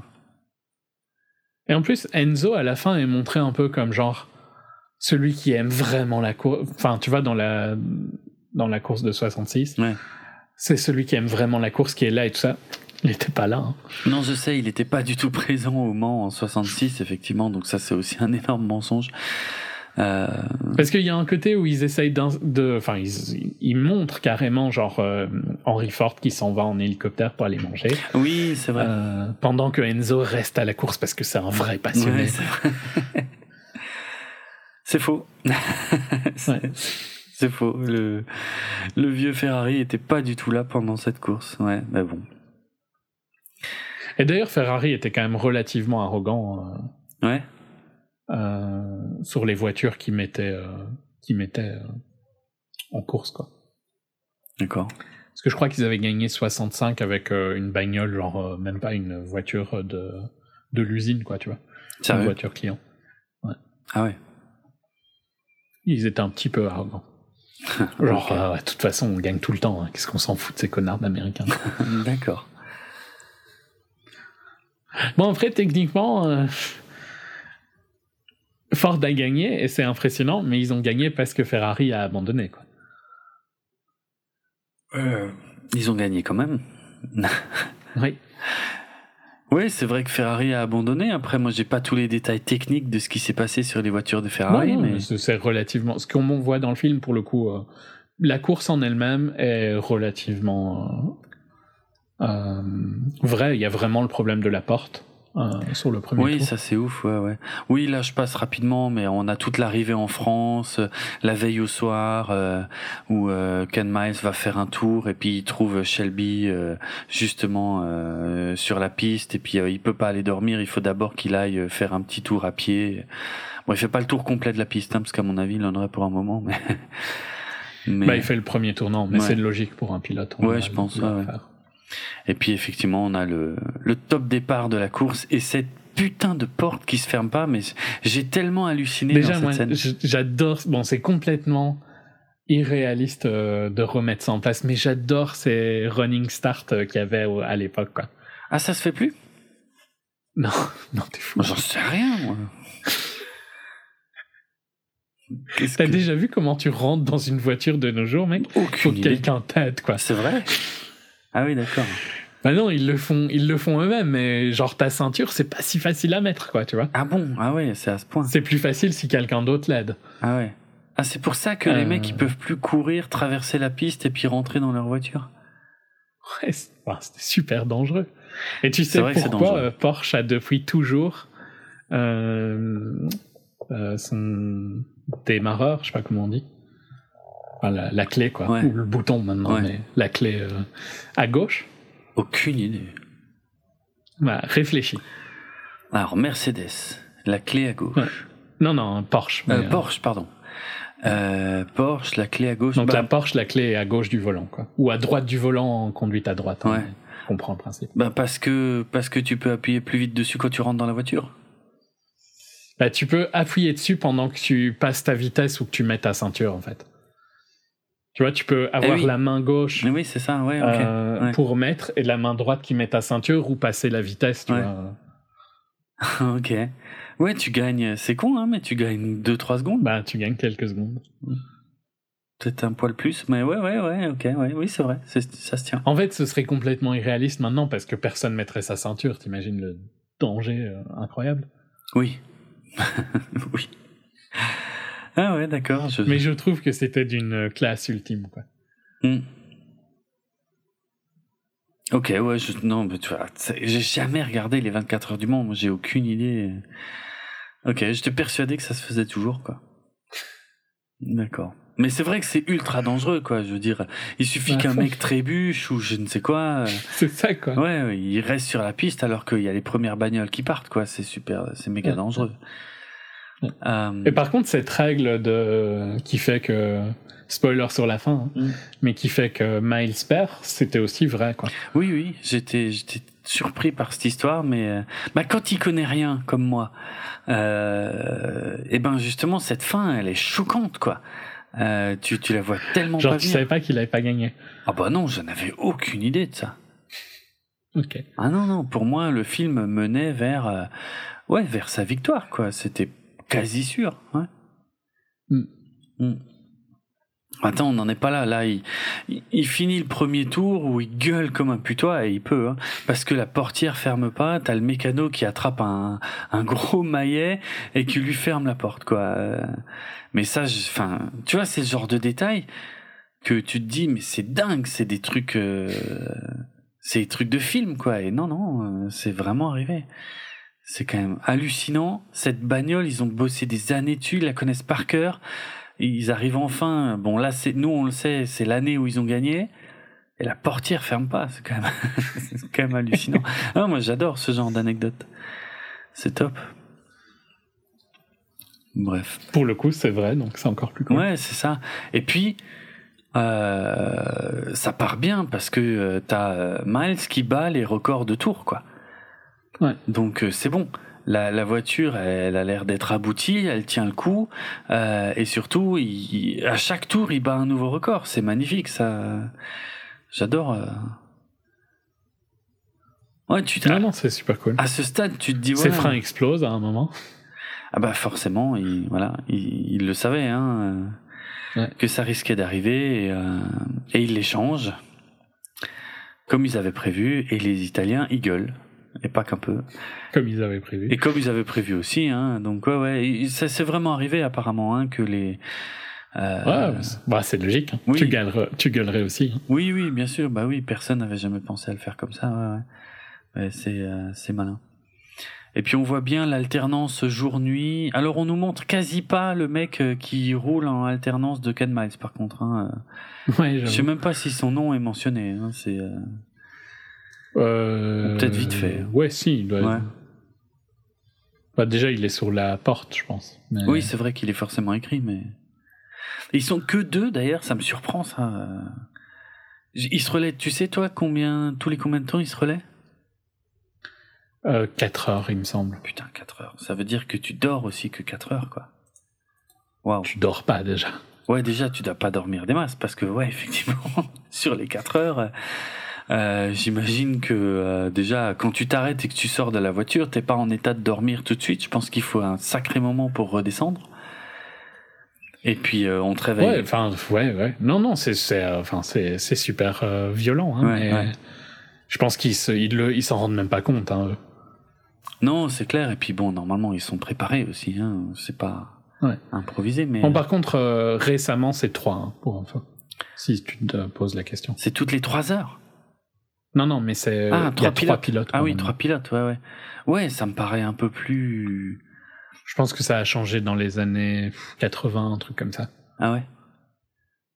Ok. Non, Parce que deux, c'est vraiment hardcore. hein. Euh, Ouais. Ouais, non, c'est super, ouais, c'est super chaud. Mais. Surtout que t'as, t'as déjà fait du. Ouais, on a. C'est marrant, on a fait du kart une fois ensemble. Oui, c'est vrai. Mais. T'en as refait depuis ou c'est ta seule expérience de kart Alors, j'en avais. T'as jamais fait de course auto, hein, j'imagine. Non, j'ai jamais fait de course auto. J'ai fait du kart avant, j'en avais fait pas mal, euh, mais par contre, depuis qu'on en a fait ensemble, je crois que je suis jamais remonté dans un kart. Mais enfin, je sais pas si tu te rends compte à quel point faire une heure de kart, c'est super dur C'est épuisant. pour nous. C'est épuisant. Ouais. ouais, bien sûr. Genre, euh, en général, la majorité des gens pas habitués, après une demi-heure, ils sont déchirés. Bah ouais, ouais, ouais, ouais, c'est vrai. Ben, c'est un peu la même chose hein, pour une. Oui. Oui, c'est vrai. Logique. Mais par contre, ouais, les, les, les pit stops, ils vont dépendre un peu de, de plein de facteurs. hein. Ça Ouais. dépend comment ils se sentent, ça dépend comment ils doivent pit et tout ça, quoi. D'accord. Euh, c'est difficile de, de dire. Mais c'est sûr qu'ils dorment pas des masses. hein. Mm. Euh, En fait, ils arrêtent quand ils se sentent plus bien, quoi, en général. Ah ouais, sérieux? Ou quand la voiture a besoin d'un truc, tu vois, qu'il va falloir dans tous les cas Oui. mettre du temps, plus de temps que de changer le pilote. D'accord, Mais ouais, d'accord. c'était ben, c'était 24 heures debout, quoi. Et en général, tu dors pas la nuit avant parce que t'es excité. Bah, c'est ça. Ah la vache, c'est violent quand même. Hmm. Ok. On est trop vieux. Et en plus, putain, ils faisaient ça plus vieux que nous, quoi. Oui, oui, c'est vrai, c'est vrai. plus. Bon, on peut encore gagner le Mans, hein. on a 5 ans. enfin, toi et moi 10. Ok. ok, cool. C'est une bonne nouvelle. Good luck. Hmm. Je vais commencer à m'exercer. Euh, Ouais. Il y a du taf. Avec ta, avec ta Peugeot, Ouais, tu vas pouvoir aller à fond. excellent. J'ai un collègue de bureau, je crois que c'était euh, hier ou avant-hier, ou peut-être même aujourd'hui, je sais plus. Il m'a demandé, mais ta voiture, elle monte. Alors, il est, il est jeune, hein, euh, il est jeune, et puis euh, pour lui, euh, la voiture, ça sert à aller vite et à faire des dérapages, hein, clairement. Et il m'a demandé, ta voiture, elle monte à combien? Je lui dis, j'en sais rien. Il me dit, quoi? Tu sais pas à combien elle monte ta voiture au maximum? T'as jamais fait ça? Ben, Je dis, mais attends, oui, quand j'étais plus jeune, franchement, ça me travaillait, mais alors là, pour, fr- franchement, maintenant, non, pas du tout, quoi. Il me dit, mais tu vas jamais en Allemagne et tout, machin. Je dis, oui, si, je- Ah, au moins, il le fait en Allemagne. oui, ah bah ouais, ah, ouais, heureusement, ouais, j'avoue. Et, et ouais, je l'ai fait autrefois avec mes voitures précédentes, mais c'est vrai que non, là, euh, ça fait un moment que ça me Et genre, quand tu vas en Allemagne, tu le fais plus? Non, parce que j'ai envie de te dire, avant, par exemple, quand j'avais ma 205 et tout, ouais, c'était rigolo, j'avais envie de savoir euh, à combien elle montait, tu vois, des trucs comme ça. Mais tu vas peut-être trouver ça con, mais maintenant que je vois ma consommation d'essence en temps réel, je pense que je serais horrifié par le chiffre Ah qui oui, apparaît. c'est- violent. hein. Ah oui, oui, oui, donc euh, non, et puis même, franchement, je m'en fous. Techniquement, d'ailleurs, je dirais que sur un long trajet, tu perds probablement plus de temps à rouler vite. Euh, ah oui, Parce que si tu dois remettre plus souvent de l'essence. oui, oui. Mais oui. Mais par contre, sans chercher la vitesse, ouais, en général, en Allemagne, je me mets à 180, 200, quoi. Mm. Ouais, juste, ça va, tu vois, c'est encore un peu loin de la limite de la voiture. euh, Ouais. C'est juste euh, normal, quoi. Tu vois, c'est la vitesse du trafic euh, rapide, quoi. Oui, ça je sais, ça j'ai déjà conduit des voitures suffisamment puissantes euh, en Allemagne pour pouvoir rouler à oui, à 170, 180 tranquillement parce que tu sais que la que tu es sur la voie qui est adaptée à ça et que ils ont l'habitude aussi parce que mine de rien ça joue hein. Mhm. Euh, savoir que les autres usagers euh, ont à peu près l'habitude de voir des voitures qui passent à cette vitesse, c'est quand même plus rassurant. Mais bon, ça n'a jamais été qu'un truc qui m'excitait particulièrement quoi. Je l'ai fait, je l'ai fait. Voilà. J'ai toujours jamais fait 300 et j'aimerais bien faire 300. Oh la vache, ça c'est vraiment beaucoup. hein. C'est Ouais, tu peux louer une voiture et le faire. hein. Donc, euh, Oui. je le ferai un jour. ouais, moi je le ferai pas. ça m'excite pas des masses. Ouais, bon, bah, toi, tu t'en fous, faut dire. Donc. Oui, oui. Mais, euh, ouais, ça- j'aimerais bien conduire à 300. Ok. J'ai jamais conduit à 300. Mais t'as déjà été dans une caisse qui roulait à 300 Ouais. Waouh. Mais j'ai jamais conduit. Ouais. Ouais, même dans une. Mais j'ai déjà été sur circuit euh, dans des voitures puissantes, donc euh, Ouais. juste en passager, quoi. Ouais, ouais. Euh, sur circuit 300, c'est rare, par contre, quand même. Ah ouais.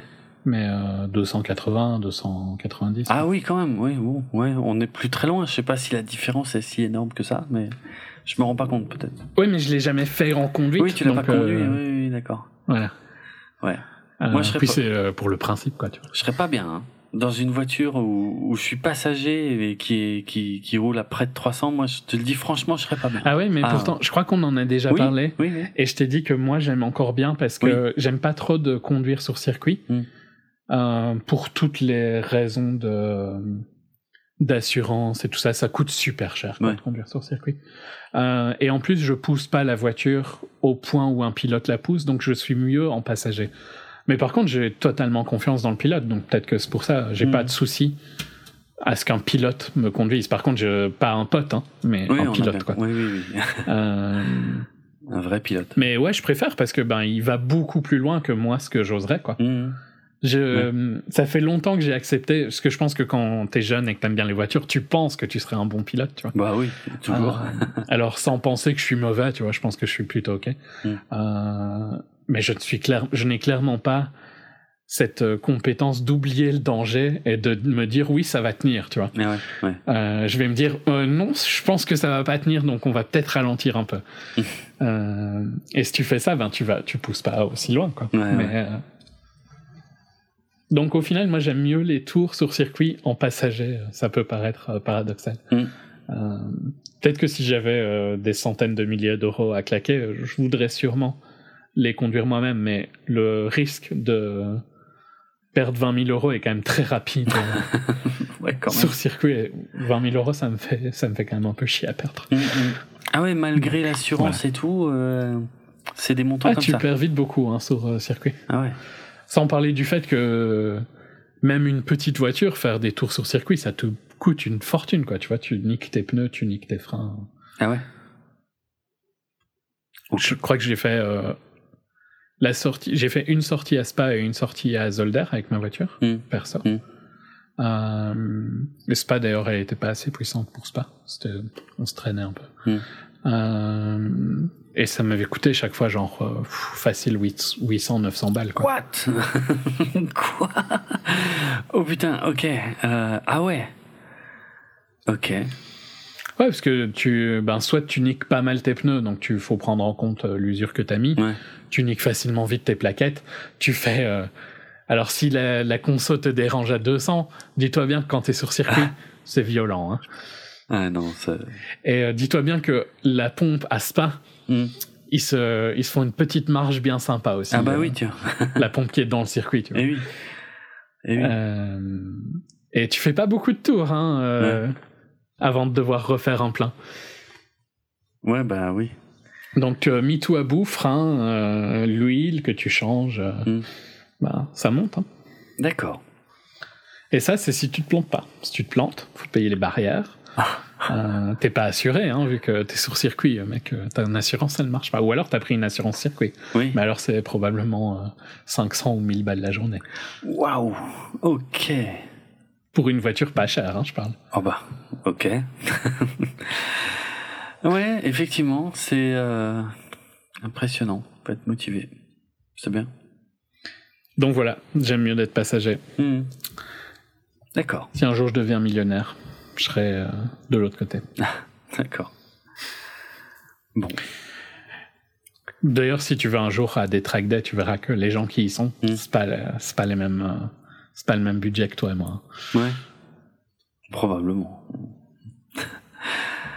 ok. Ok. Euh, On en était où? Ouais, il, y a- il se passe euh, diverses petites choses, je me souviens pas de tout, mais enfin, j'aime bien quand Shelby euh, pique les chronos euh, chez Ferrari juste à côté.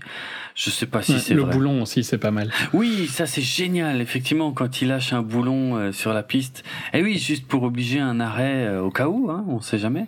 Ouais. Ouais, après c'est pareil, hein, je sais pas si c'est vrai tout ça. Mais euh, ouais, c'est excellent, c'est excellent, c'est des bonnes idées quoi. Mhm. Euh, Bibi euh, qui euh, téléphone à un petit assistant là qui lui dit de de dire enfin d'écrire sur un panneau pour que Miles ralentisse un peu la cadence tout ça je sais pas si c'est vrai mais ouais ça rajoute de la tension Non, le seul truc vrai avec Bibi, c'est qu'il a vraiment demandé qu'il ralentisse. à la fin oui mais à la fin Et il avait vraiment peur que les deux autres Ford GT se pètent, en fait. C'était pour ça. Plus que pour. euh, ah ouais?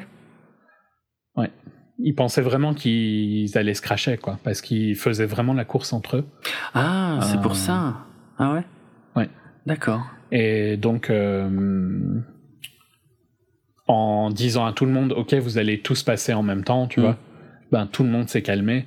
Et d'accord ça a aidé, quoi. Mais euh, je pense que Bibi l'a regretté, hein, parce que je pense que, genre, sincèrement, je pense pas qu'il voulait retirer la victoire à Miles. Euh, ouais et en plus, ben, il est mort euh, quelques mois après. Donc, deux euh, mois ouais Ken Miles est mort deux mois après sa victoire au Mans quoi enfin sa, Ouais, sous je pense sa que non vraiment, victoire je pense que tu le vis très mal le reste de ta vie hein, Bah. d'avoir fait ça. ouais ouais Mais il paraît que de toute façon, dans, dans la véritable histoire, euh, Shelby euh, lui-même était euh, avait soutenu cette idée hein, de faire ralentir Ken Miles à la fin. Et, euh, et, et, lui, il a regretté le reste de sa vie, effectivement, parce que ça a fait perdre la course à Ken Miles, en fait. Ouais. Et je pense que, honnêtement, je suis même pas sûr qu'ils s'en rendaient compte, tous les trois. Ouais. Ouais, peut-être qu'ils n'avaient pas euh. pensé à ce détail à ce moment-là, ouais. Hmm. Ouais.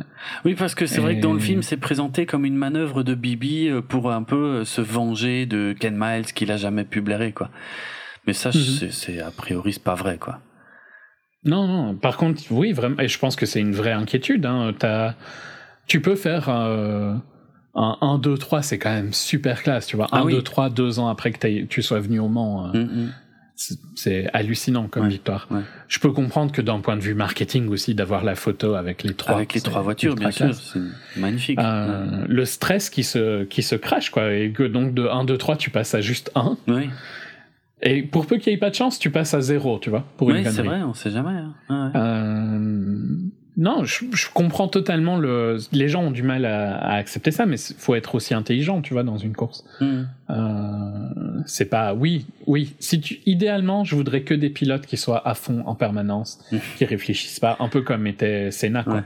Mais c'est pas forcément euh, la meilleure manière de gagner des championnats. Hein. Hmm. Schumacher, euh, Prost. Euh, ils étaient beaucoup plus dans la stratégie et ça marchait très bien, quoi. Ouais, c'est vrai. Mais franchement, dans le film, je trouve que c'est quand même, c'est bien tourné en fait. C'est-à-dire, on sent la colère de Shelby quand Bibi euh, ordonne euh, que Miles ralentisse. on sent la colère de Shelby et puis il le dit à Miles. Il le dit voilà, il faudrait que tu ralentisses, mais moi je t'y obligerai pas. Et là, il laisse Miles faire ce qu'il veut. Et là, tu vois, l'autre, il part comme un boulet de canon. Et il rebat des records du tour. c'est juste euh, hallucinant. Euh... Et il y a que sur le tout, tout, tout dernier tour où il ralentit. Et franchement, en fait, enfin, encore une fois, dans le film, dans le contexte du film, j'ai adoré ce passage parce que quand, quand tu le vois aller à fond, tu dis ouais il a bien raison quoi. Je veux dire on emmerde Bibi c'est un connard il y connaît rien lui il est juste là pour le marketing.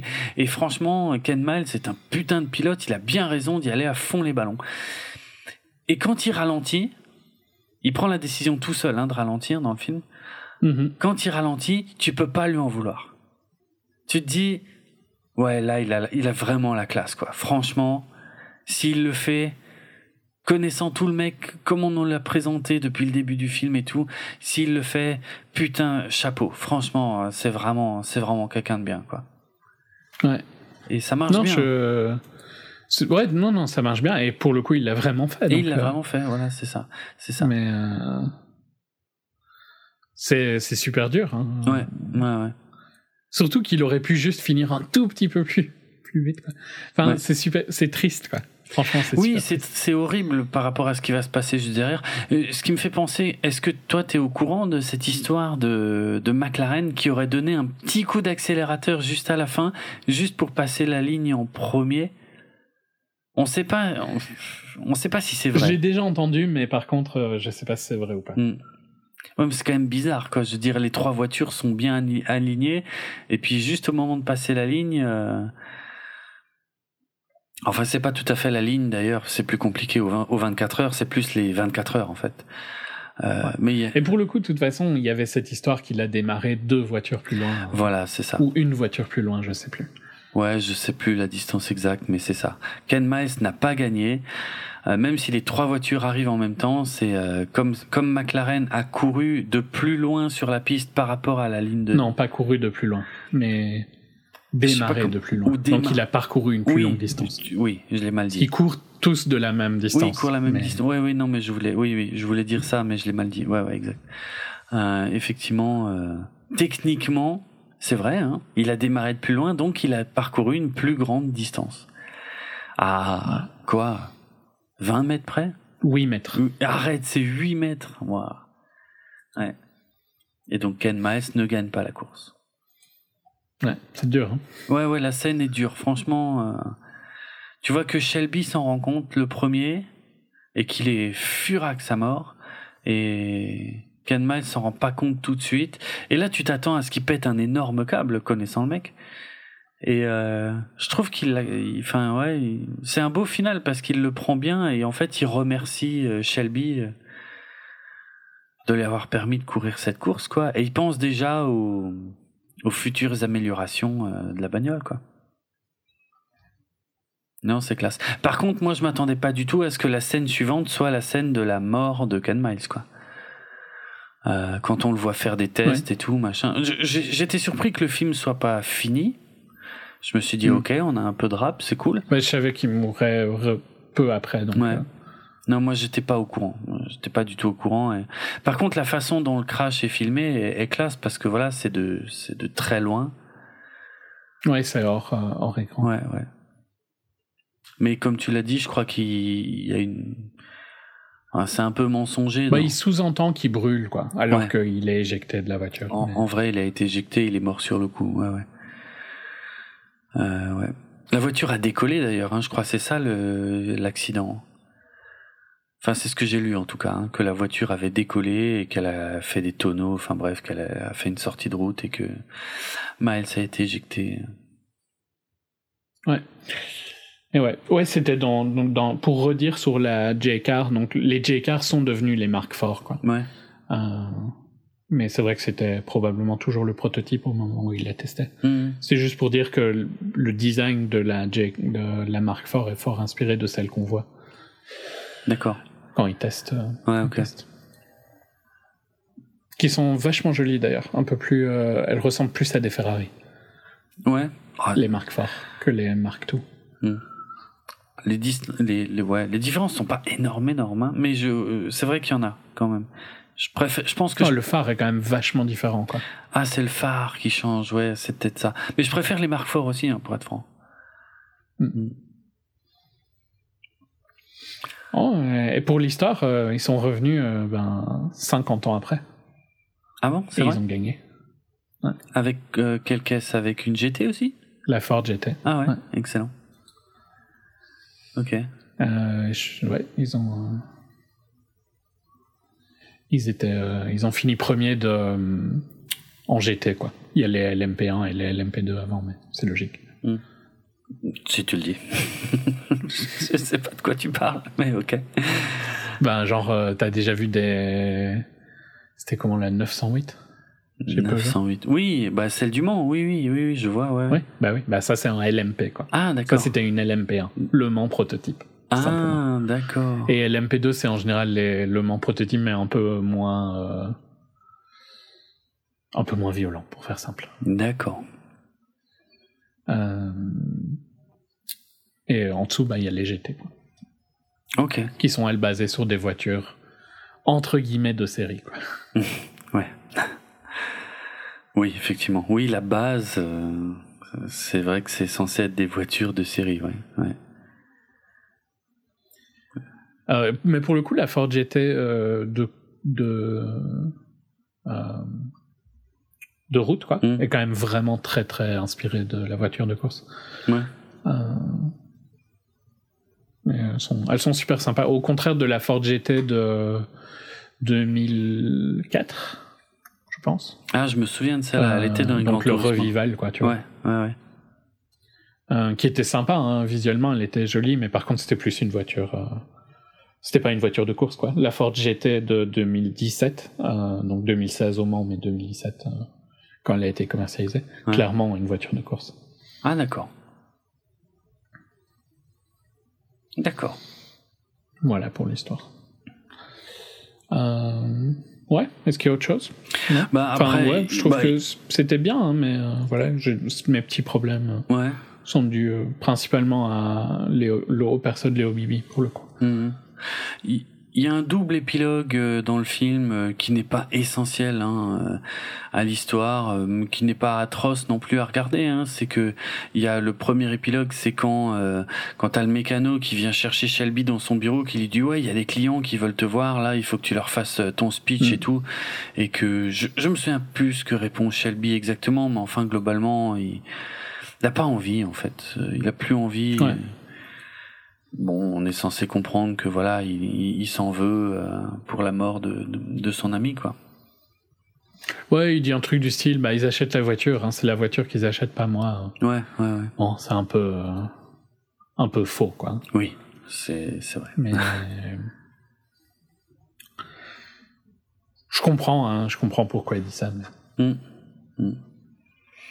Et le deuxième épilogue, c'est quand euh, on voit Shelby euh, qui va euh, rendre la clé à Molette qu'il avait gardée, la fameuse que Miles lui avait jetée à la tête au début du film. il va la rendre et puis il ose pas aller la rendre à sa femme et il la rend au gamin à la place. Et il dit beaucoup de bien de son père.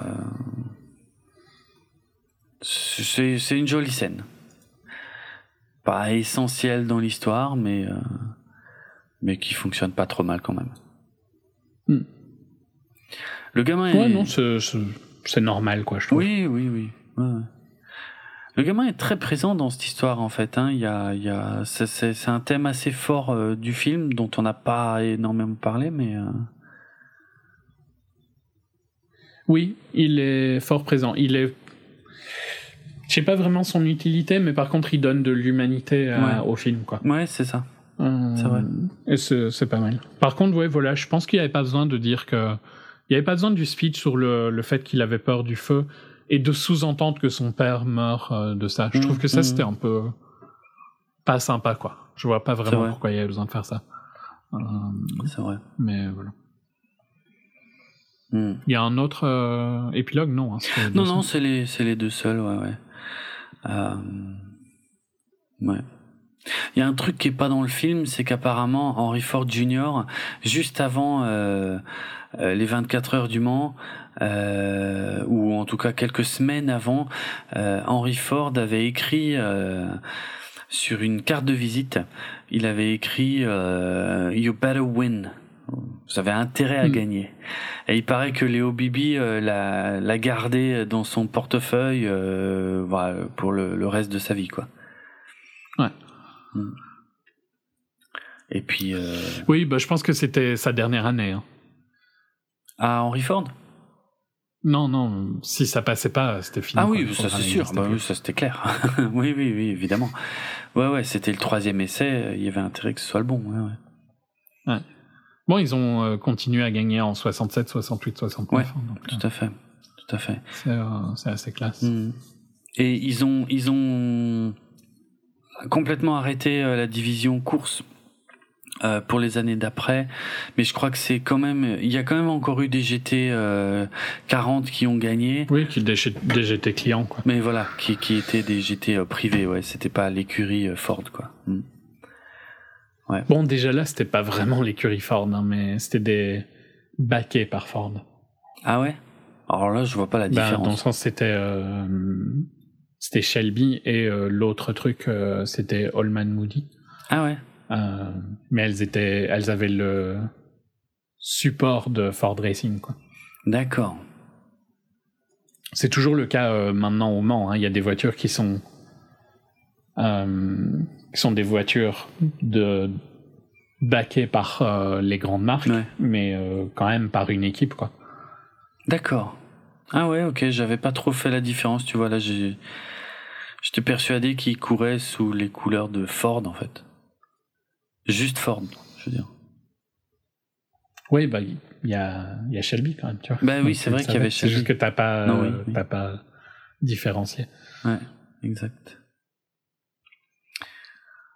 C'est pour ça aussi qu'elles ont des. Euh, des couleurs différentes? Je sais pas le mot en français, mais livery en anglais. Oui, des livrées, ça se dit. Des livrées différentes. Ouais, les couleurs donc. Hein. Ouais. Ouais, ouais, exact. Et notamment la. Euh, elle est légendaire, hein, mais celle de Gulf, donc euh, la marque. Bon, c'est des pompes à essence, hein, mais t'en vois jamais, je pense. je suis pas sûr que t'en as déjà vu en, en vrai. Je sais pas. mais c'est l'orange et bleu clair. Ah oui. Hmm. Oui, bah ça reste. Euh, Comme...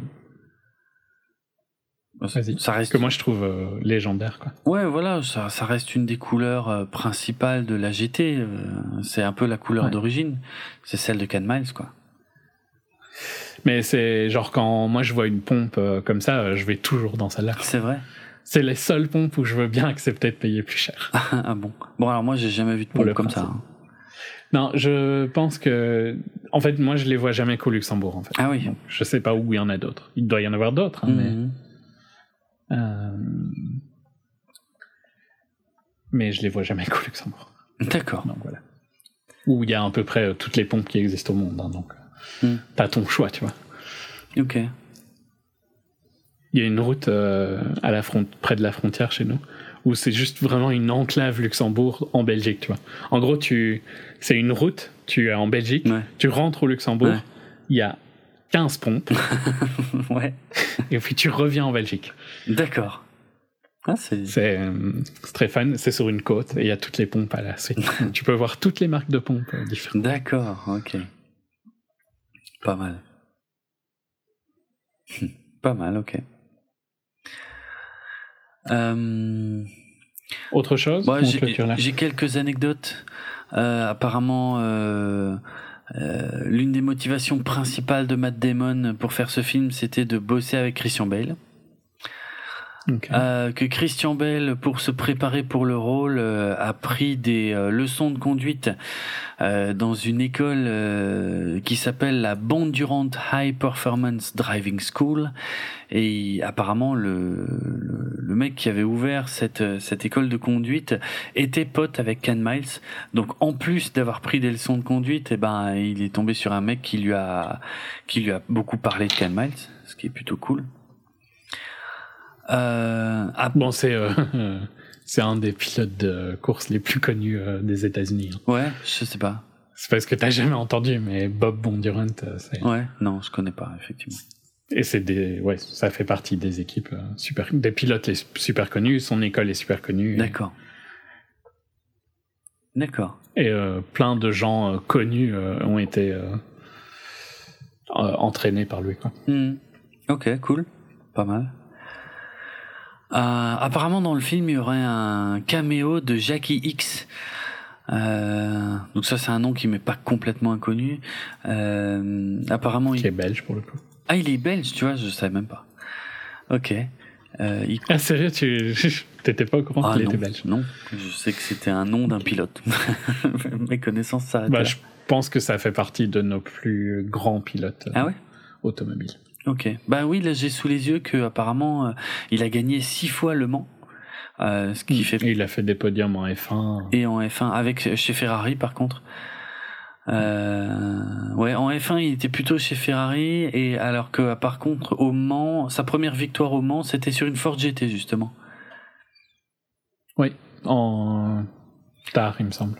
En 60, 69, ouais, c'est ça. So- la dernière année, il me semble.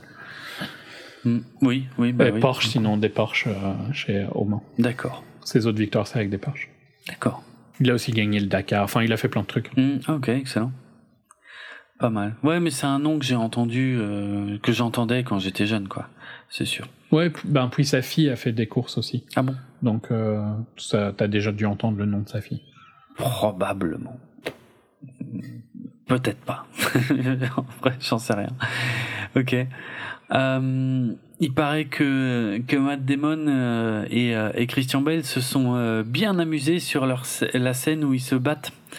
Euh, parce que euh, ils avaient tous les deux l'expérience euh, de, de films où euh, avec des scènes de baston qui sont euh, très chorégraphiées où ils devaient passer des semaines à s'entraîner et à répéter le truc voilà. Et que là globalement apparemment ils ont répété le truc 20 minutes et que et que ils, ils voilà ils y ont été vraiment ils sont battus comme des chiffonniers quoi n'importe comment. De toute façon le, le but c'était pas de, de faire croire que tu mettais des gros coups à l'autre euh, donc euh, voilà ils sont beaucoup amusés sur cette scène apparemment. C'est marrant. Euh, Qu'est-ce que ouais bah ça j'ai déjà dit hein, Christian Bell a perdu euh, environ 35 kilos. Mais le, truc c'est que il avait pris énormément de poids pour jouer dans Vice en fait avant Ah oui, c'est Et vrai. oui, donc. Ouais, parce qu'il avait pas l'air si mince que ça. hein. Non, c'est Quand tu l'as dit tout à l'heure, j'ai pas vraiment tilté, mais il avait pas l'air si mince que ça dans à Ken Miles, quoi. Il avait l'air normal. Ouais, voilà. Fin, mais pas non plus. euh, Mais, mais, mais en fait, c'est surtout qu'il était, euh, il avait pris beaucoup de poids pour Vice, en fait. C'est, c'est pour ça qu'il a dû perdre 35 Ouais. kilos. Ouais. Euh, apparemment, pour recréer le circuit du Mans, ils ont dû tourner à cinq euh, endroits euh, complètement différents, ce qui était assez compliqué. Euh, parce qu'il fallait à chaque fois replacer les voitures dans le même ordre. Il fallait que la météo LR continue d'un plan à l'autre. Enfin, ils se sont sont bien emmerdés à faire ça. Mais apparemment, ils ont aussi beaucoup corrigé de trucs euh, en numérique. hein. D'ailleurs, il y a une, un moment, je trouve, où il démarre euh, au Mans Ouais. pour la course de 66, où euh, il évite une voiture qui se crache. Oui. Je trouve que c'est super CGI, c'est vraiment pas bien fait. Il y a, écoute, c'est c'est c'est vrai que je l'ai pas dit plus tôt, mais j'ai eu le feeling plusieurs fois dans le film qu'il y avait quelques scènes de course qui étaient trop CGI et que j'ai que j'ai effectivement pas aimé, qui m'ont qui m'ont sorti du film. Et d'après les infos que j'ai trouvées, euh, il semblerait que toutes les scènes de course soient 100% réelles. Mais euh, je sais pas. Pour moi, le crash, c'est. Enfin, je vois pas comment il peut être réel, quoi. Ouais, oui, oui. Mais j'ai beaucoup de mal à y croire aussi. Il y a, il y a certains plans qui paraissent pas réels dans le film, vraiment quoi. Il y a des mouvements de caméra qui me paraissent pas possibles et il y a, il y a parfois des textures qui me paraissent pas tout à fait réelles non plus.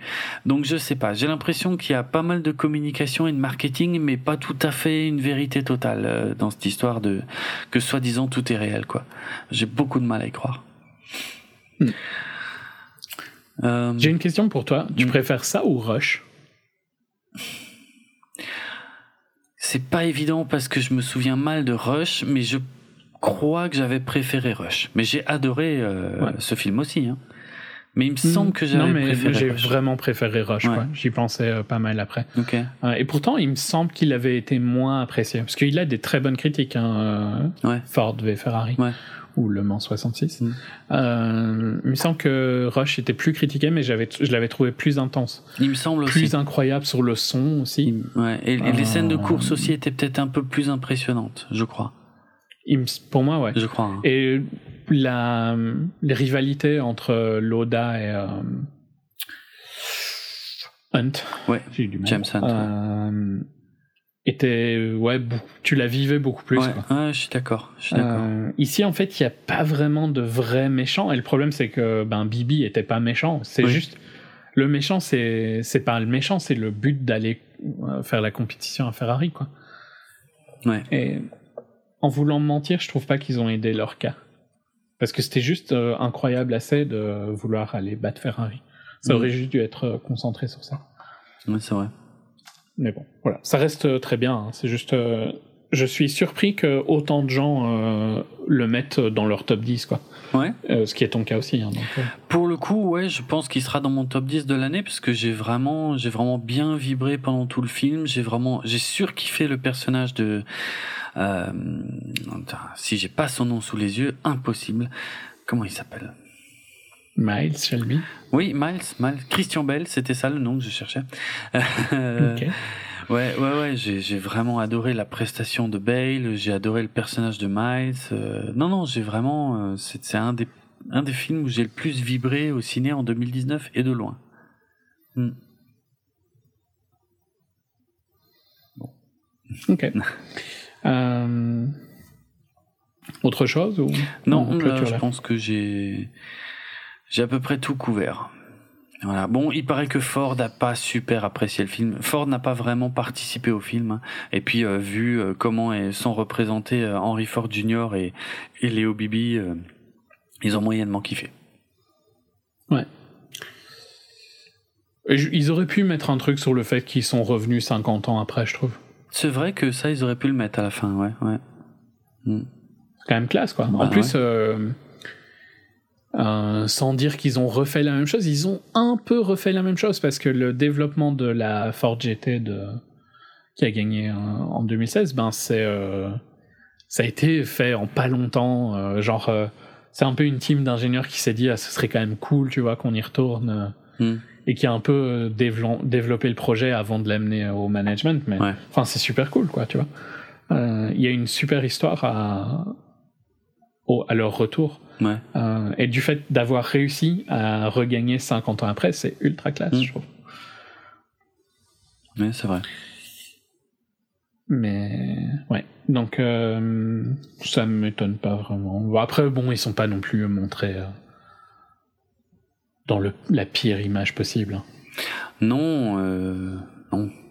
Mais euh, c'est un peu les méchants de l'histoire quand même, donc je, je peux comprendre que. Mais c'est c'est un peu le- ouais. Et le fait, par exemple, le rajout avec Enzo, tu vois, il y avait pas besoin de ça. hein. Pas vraiment non plus, ouais, mais il... ouais. Il faut bien qu'il y ait des, des antagonistes. Enfin, il faut bien. Tu vois ce que je veux dire euh, Ben non, je trouve pas vraiment. je vois pas vraiment pourquoi la course n'est pas l'élément clé, quoi. Ouais. D'ailleurs, bizarrement, tu vois, euh, le pilote de Ferrari, il est montré comme un cliché italien Ah ambulant. oui, ça c'est catastrophique, ouais, ouais. mais alors qu'il a- il a, il aurait pu avoir une construction. hein. Ouais, ouais, c'est vrai. C'est vrai. Euh, et ça aurait pu être ça la rivalité. Mm. Ça aurait pu être la rivalité de Ken Miles. En fait, il y a même, ils ont une rivalité innée. C'est la majorité de ces gens-là. hein. Il y a quelques pilotes euh, qui sont particulièrement sympas, mais Mm. la majorité des pilotes, ils ont cette euh, rivalité dans leur personnalité. Ils veulent gagner et ils feront tout pour gagner. Donc, en général, t'as pas besoin de créer des trucs. hein. Ils, ils sont là de base, quoi. Ouais, Sinon, vrai. ils seraient pas là où ils sont. Bah oui. Ouais, c'est c'est pas faux. Euh, mais voilà. ça- je, suis fort négatif, mais je le conseille quand même, hein, au cas où c'était pas clair. D'accord. Euh, je vais, je vais parler d'un truc que je maîtrise pas trop trop, mais si j'ai bien suivi, il semblerait que ce soit le dernier film, le dernier gros film euh, de la Fox qui ait été validé avant le rachat par Disney.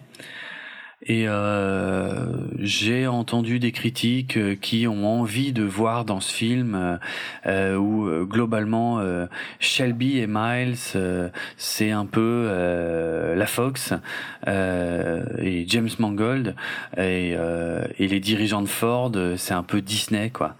Et euh, je sais pas, à mon avis c'est une projection de ce qu'on Faut aimerait aller bien. chercher loin. hein, quand Ouais, je trouve aussi, je trouve aussi parce que c'est quand même un film qui a été justement validé avant le rachat par Disney, donc euh, faire ce parallèle-là me Oui, euh, paraît. euh, Entre la Fox et Disney, je suis pas sûr que c'est si différent que ça, quoi. Ouais, ça reste deux très très gros studios effectivement. Bon, aujourd'hui, euh, beaucoup de gens ont envie de croire que Disney va complètement détruire l'héritage de la Fox, euh, qui vont faire euh, disparaître des films. Alors c'est vrai qu'il y a quand même quelques décisions qui sont un peu prises dans ce sens, euh, où il y a il y a probablement certains films. Comment expliquer ça dont, la sortie euh, en vidéo euh, va être euh, un peu plus rare, un peu plus compliquée, et il y a clairement plein de films qui sont bloqués maintenant pour des cinémas qui voudraient les rediffuser. On a appris que voilà, il y a des tas de films qui sont plus du tout accessibles. C'est même pas la peine de demander à Disney, ils refusent maintenant systématiquement, ce qui était moins le cas du temps de, de la Fox. Mais bon, à part ça, ouais, je sais pas. J'ai, j'ai pas, en tout- je pense pas que ce soit un film qui parle de ça. En tout cas, clairement pas. Non, clairement, je pense pas non plus. Mais, euh, ouais, enfin. Qu'est-ce qu'ils ont fait euh, qu'on va tellement manquer, hein, la Fox? J'en sais rien. De toute façon, euh, les grosses licences de la Fox, euh, Disney va les relancer, hein, comme ça a été annoncé tout récemment pour La planète des singes, par exemple. hein, donc euh, et d'autres, hein, Alien. Bon, bon, les plus gros succès de la Fox, euh, Mm. Ça reste les Star Wars, hein, oui, mais qui appartiennent maintenant à, à Disney aussi. qui appartiennent à. Disney. Ah ouais. Ouais, ouais. Ouais, ouais. Bon, enfin, euh, la Fox n'était que distributeur hein, sur les Star Wars, hein, pas, euh, Ouais, ouais. Pas producteur, mais ouais. Non, enfin moi je, je vois pas, je vois pas ce que ça changera. Je vois, je vois pas dans les gros films de la Fox, je vois pas un seul film que Disney n'aurait pas pu faire. Hmm. Ouais. À mon avis, les gens ils se disent ça pour Deadpool, mais franchement, Deadpool 2 c'était tellement nul. change pas grand chose. C'est clair. Et je suis à peu près sûr qu'il y aura un Deadpool 3. En fait, le problème c'est que aujourd'hui tout le monde a cette image de Disney que Disney fait des trucs pour les enfants et très très gentil et, et où il y a plus où tout est lisse et machin. Et j'ai pas l'impression que ce soit si vrai que ça, mais on verra. Hein. Bon, par contre, moi je dis pas que je kiffe l'idée que Disney euh, domine Ah euh, non. à ce point-là le Ah monde. ça on est hein. d'accord. Non non. C'est ça va être problématique, je pense. Hein. Ouais. Hmm. Je pense aussi. Euh, Mais bon. Ouais, on verra. Si t'es assez fort, au final, euh, Pixar a quand même continué à faire Pixar, quoi. Tu Faut trouves juste arriver à être assez fort. Moi je trouve. Bah, Pixar, oui. Ouais, je trouve que Pixar c'est pas mal Disneyisé, mais comme c'est un sujet que je maîtrise pas. euh, Je vois pas en- sur quel film tu trouves qu'il s'est Disneyisé, tu vois. Euh, Coco, c'était du pur Inside Out. Coco, c'était du pur Pixar, quoi. je l'ai pas vu. J'ai pas vu Coco. Ouais, je sais pas. Finding Dory, c'était du Pixar, hein. tu l'as vu pour le coup. Moana, c'était un peu du Disney, par contre, je suis d'accord. Ouais, Moana. Euh, euh, Cars 3, c'était du Pixar. Incredibles 2, j'ai pas super kiffé, mais je pense que c'était du Pixar. Oui, mais Et Toy Story 4, pour moi, c'était du Pixar. ouais.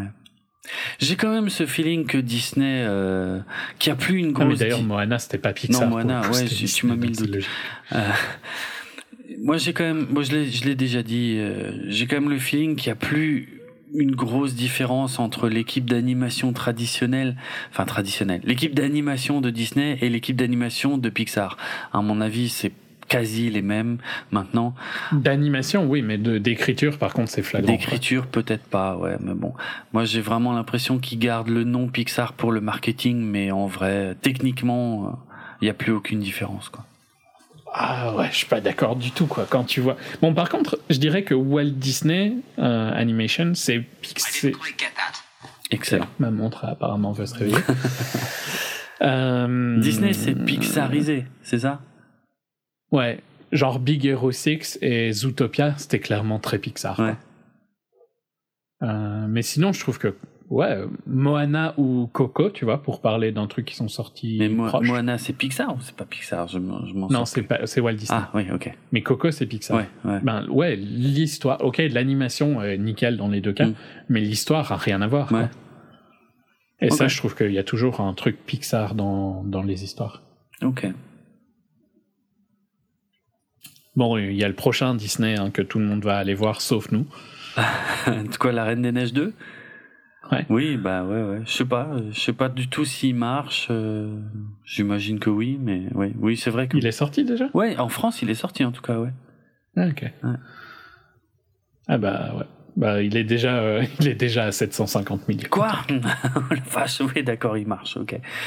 Ah ouais, ils vont. Ah oui, bah plus gros démarrage pour un film d'animation. Oh la vache. Waouh, ok. J'ai jamais vu Frozen. hein. Moi non plus, je l'ai pas vu, je, je m'en contrefous, mais alors. Et pour le coup, c'est quoi je- Le truc que tout le monde entend, c'est la chanson. Ouais. Je saurais. Je pense que j'ai déjà entendu des bribes, mais j'ai jamais entendu la chanson en entier. C'est vrai? Ah. Ouais. Ok. Et je saurais même pas dire c'est quoi en fait le titre de la chanson. Arrête tes conneries. Je te promets. Bon, en France, tout le monde saurait te le dire, mais évidemment, toi, tu me parles de la VO. En euh, ah, c'est quoi le titre en VO Mince.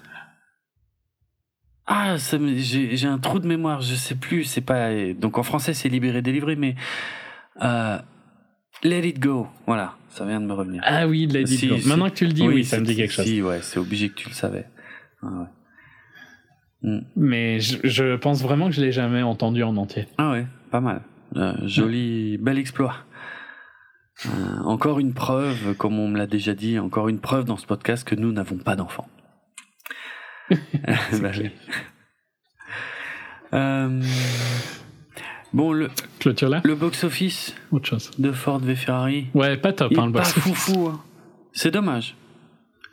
C'est dommage. C'est dommage, mais c'est pas surprenant non plus, je trouve. Ouais, je sais pas. C'est vraiment pas fou.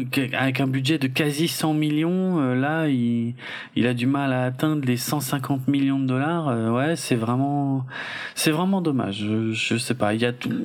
Ça méritait pas, hein, si peu. Ça, non, je suis voilà, largement d'accord, mais en fait, c'est ouais. c'est peut-être pas facile à vendre comme film. Pourtant, moi, c'est le genre de film où j'ai envie de dire, même si on se contrefout de l'histoire de l'automobile, c'est un bon film, quoi. Il y a des bons persos, il y a des bons enjeux, euh, il y a des belles scènes. Euh, voilà, quoi. Pas besoin de s'intéresser à l'automobile. C'est comme les gens qui n'ont pas été voir. Je me demande si le titre euh, était le bon choix. Je sais pas. Mais peut-être que Ford v Ferrari est un peu plus marquant, effectivement, comme titre. Hein. Ouais, bon, en même temps, ça marche pas tellement aux US non plus. Ouais, d'accord. Ah, ok. Mais le, le Mans 66, ouais. Euh. En tout cas, en Angleterre, c'est bizarre qu'ils l'ont pas appelé Ford v Ferrari. Ben ouais. Le Mans, je peux comprendre en France, tu vois. Oui, en France, voilà, c'est logique, mais bon. Ouais, je sais pas trop. Ouais, à voir. Mais je suis, je suis d'accord que ça méritait largement mieux. C'est mm, dommage mm. qu'il arrive même pas à faire. Euh, même pas genre 300 millions. Bah, c'est clair. Un truc histoire d'être un peu rentable. C'est clair. Euh... C'est bizarre, hein, parce que euh, j'avais l'impression qu'il était quand même un peu attendu, mais. Ouais, j'aurais cru aussi. juste par les gens qui ont été le voir. ouais, les gens qui ont fait du bruit. Ouais. Voilà, c'est tout. Voilà. Bon, euh, si vous voulez écouter nos autres podcasts, ils sont sur www.bipod.be, sur notre hébergeur audio podcloud.fr. Vous pouvez également retrouver le podcast sur les réseaux sociaux, euh, 24fps podcast sur Twitter, la page Facebook 24fps podcast. Euh, nous sur Twitter, moi c'est atrade, c'est z Et moi c'est at dravenardrock, D-R-A-V-E-N-A-R-D-R-O-K. Vous pouvez me retrouver également dans d'autres podcasts, dans Artefrac, où je raconte ma vie en allant me promener dehors, ce qui est une idée stupide en plein hiver. Euh, surtout qu'en plus je fais ça le soir, donc des fois je me gèle vraiment. Euh, bref, et, euh, et dans Galactifrac aussi, où je suis accompagné de Karine de Une fille, un podcast pour certains épisodes, et où on retrace toute l'histoire de la franchise Battlestar Galactica. Euh, donc il y a différents types d'épisodes, et euh, il y en a certains où je raconte toutes les coulisses, et il y en a d'autres où on analyse ensemble des épisodes. Pour l'instant, on est sur la vieille série, la série originale, mais euh, on finira bien par arriver à, la série moderne que tout le monde attend. Euh, en musique, euh, on a ouvert cette émission avec le titre Polk Salad, j'ai pas le titre complet sous les yeux, Polk Salad Annie interprété par, je l'ai pas non plus sous les yeux, euh, interprété par James Burton, qui est un morceau euh, euh, donc essentiellement à la guitare. C'est un morceau instrumental, mais que je trouve très très dans l'époque, très dans l'ambiance. On, on l'entend plusieurs fois dans le film et ça marche, ça marche super bien. Donc voilà, ça me paraissait logique de démarrer l'émission avec ça. Et on va conclure avec un autre titre euh, qu'on entend dans le film, c'est I Put a Spell on You, le très célèbre morceau écrit en 1956 par Screaming Jay Hawkins, euh, mais ici dans l'interprétation de Nina Simone. Euh, légendaire. Légendaire, ouais, pour être franc, c'est une version qui est, qui est super classe et qui date euh, de euh, 65, donc ouais, on est complètement dans l'époque. Voilà, eh ben merci à tous, à très bientôt. On n'a pas encore tout à fait fini l'année 2019, on a encore deux trois trucs euh, à évoquer, notamment Star Wars évidemment, la conclusion incroyable de la saga.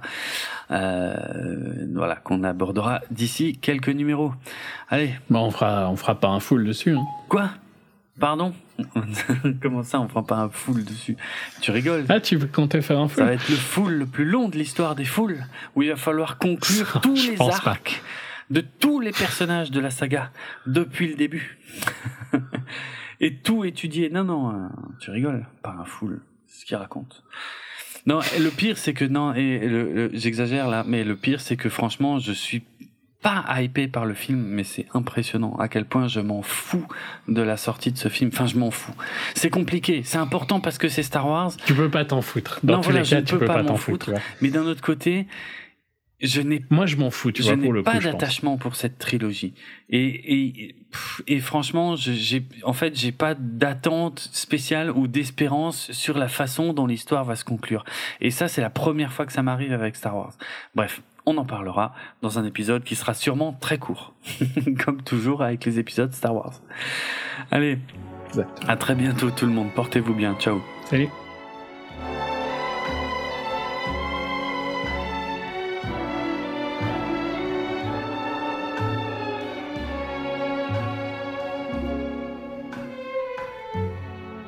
I put a spell on you.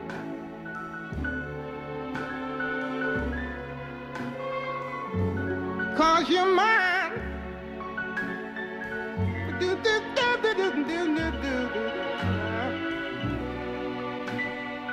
you better stop the things you do. I ain't lying.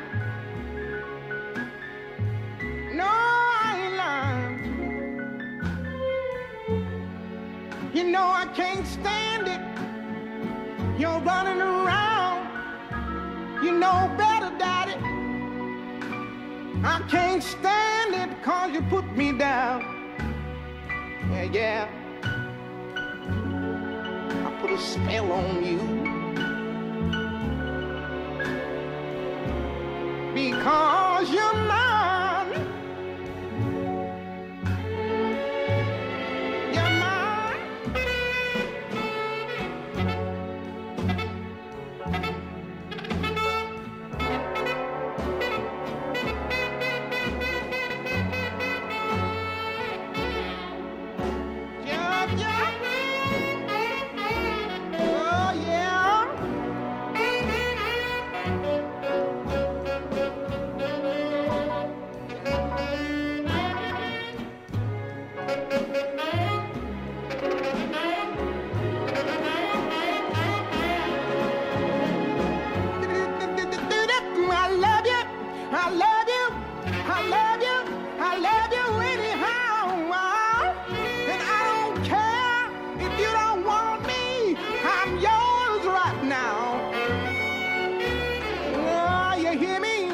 Spell on you. Because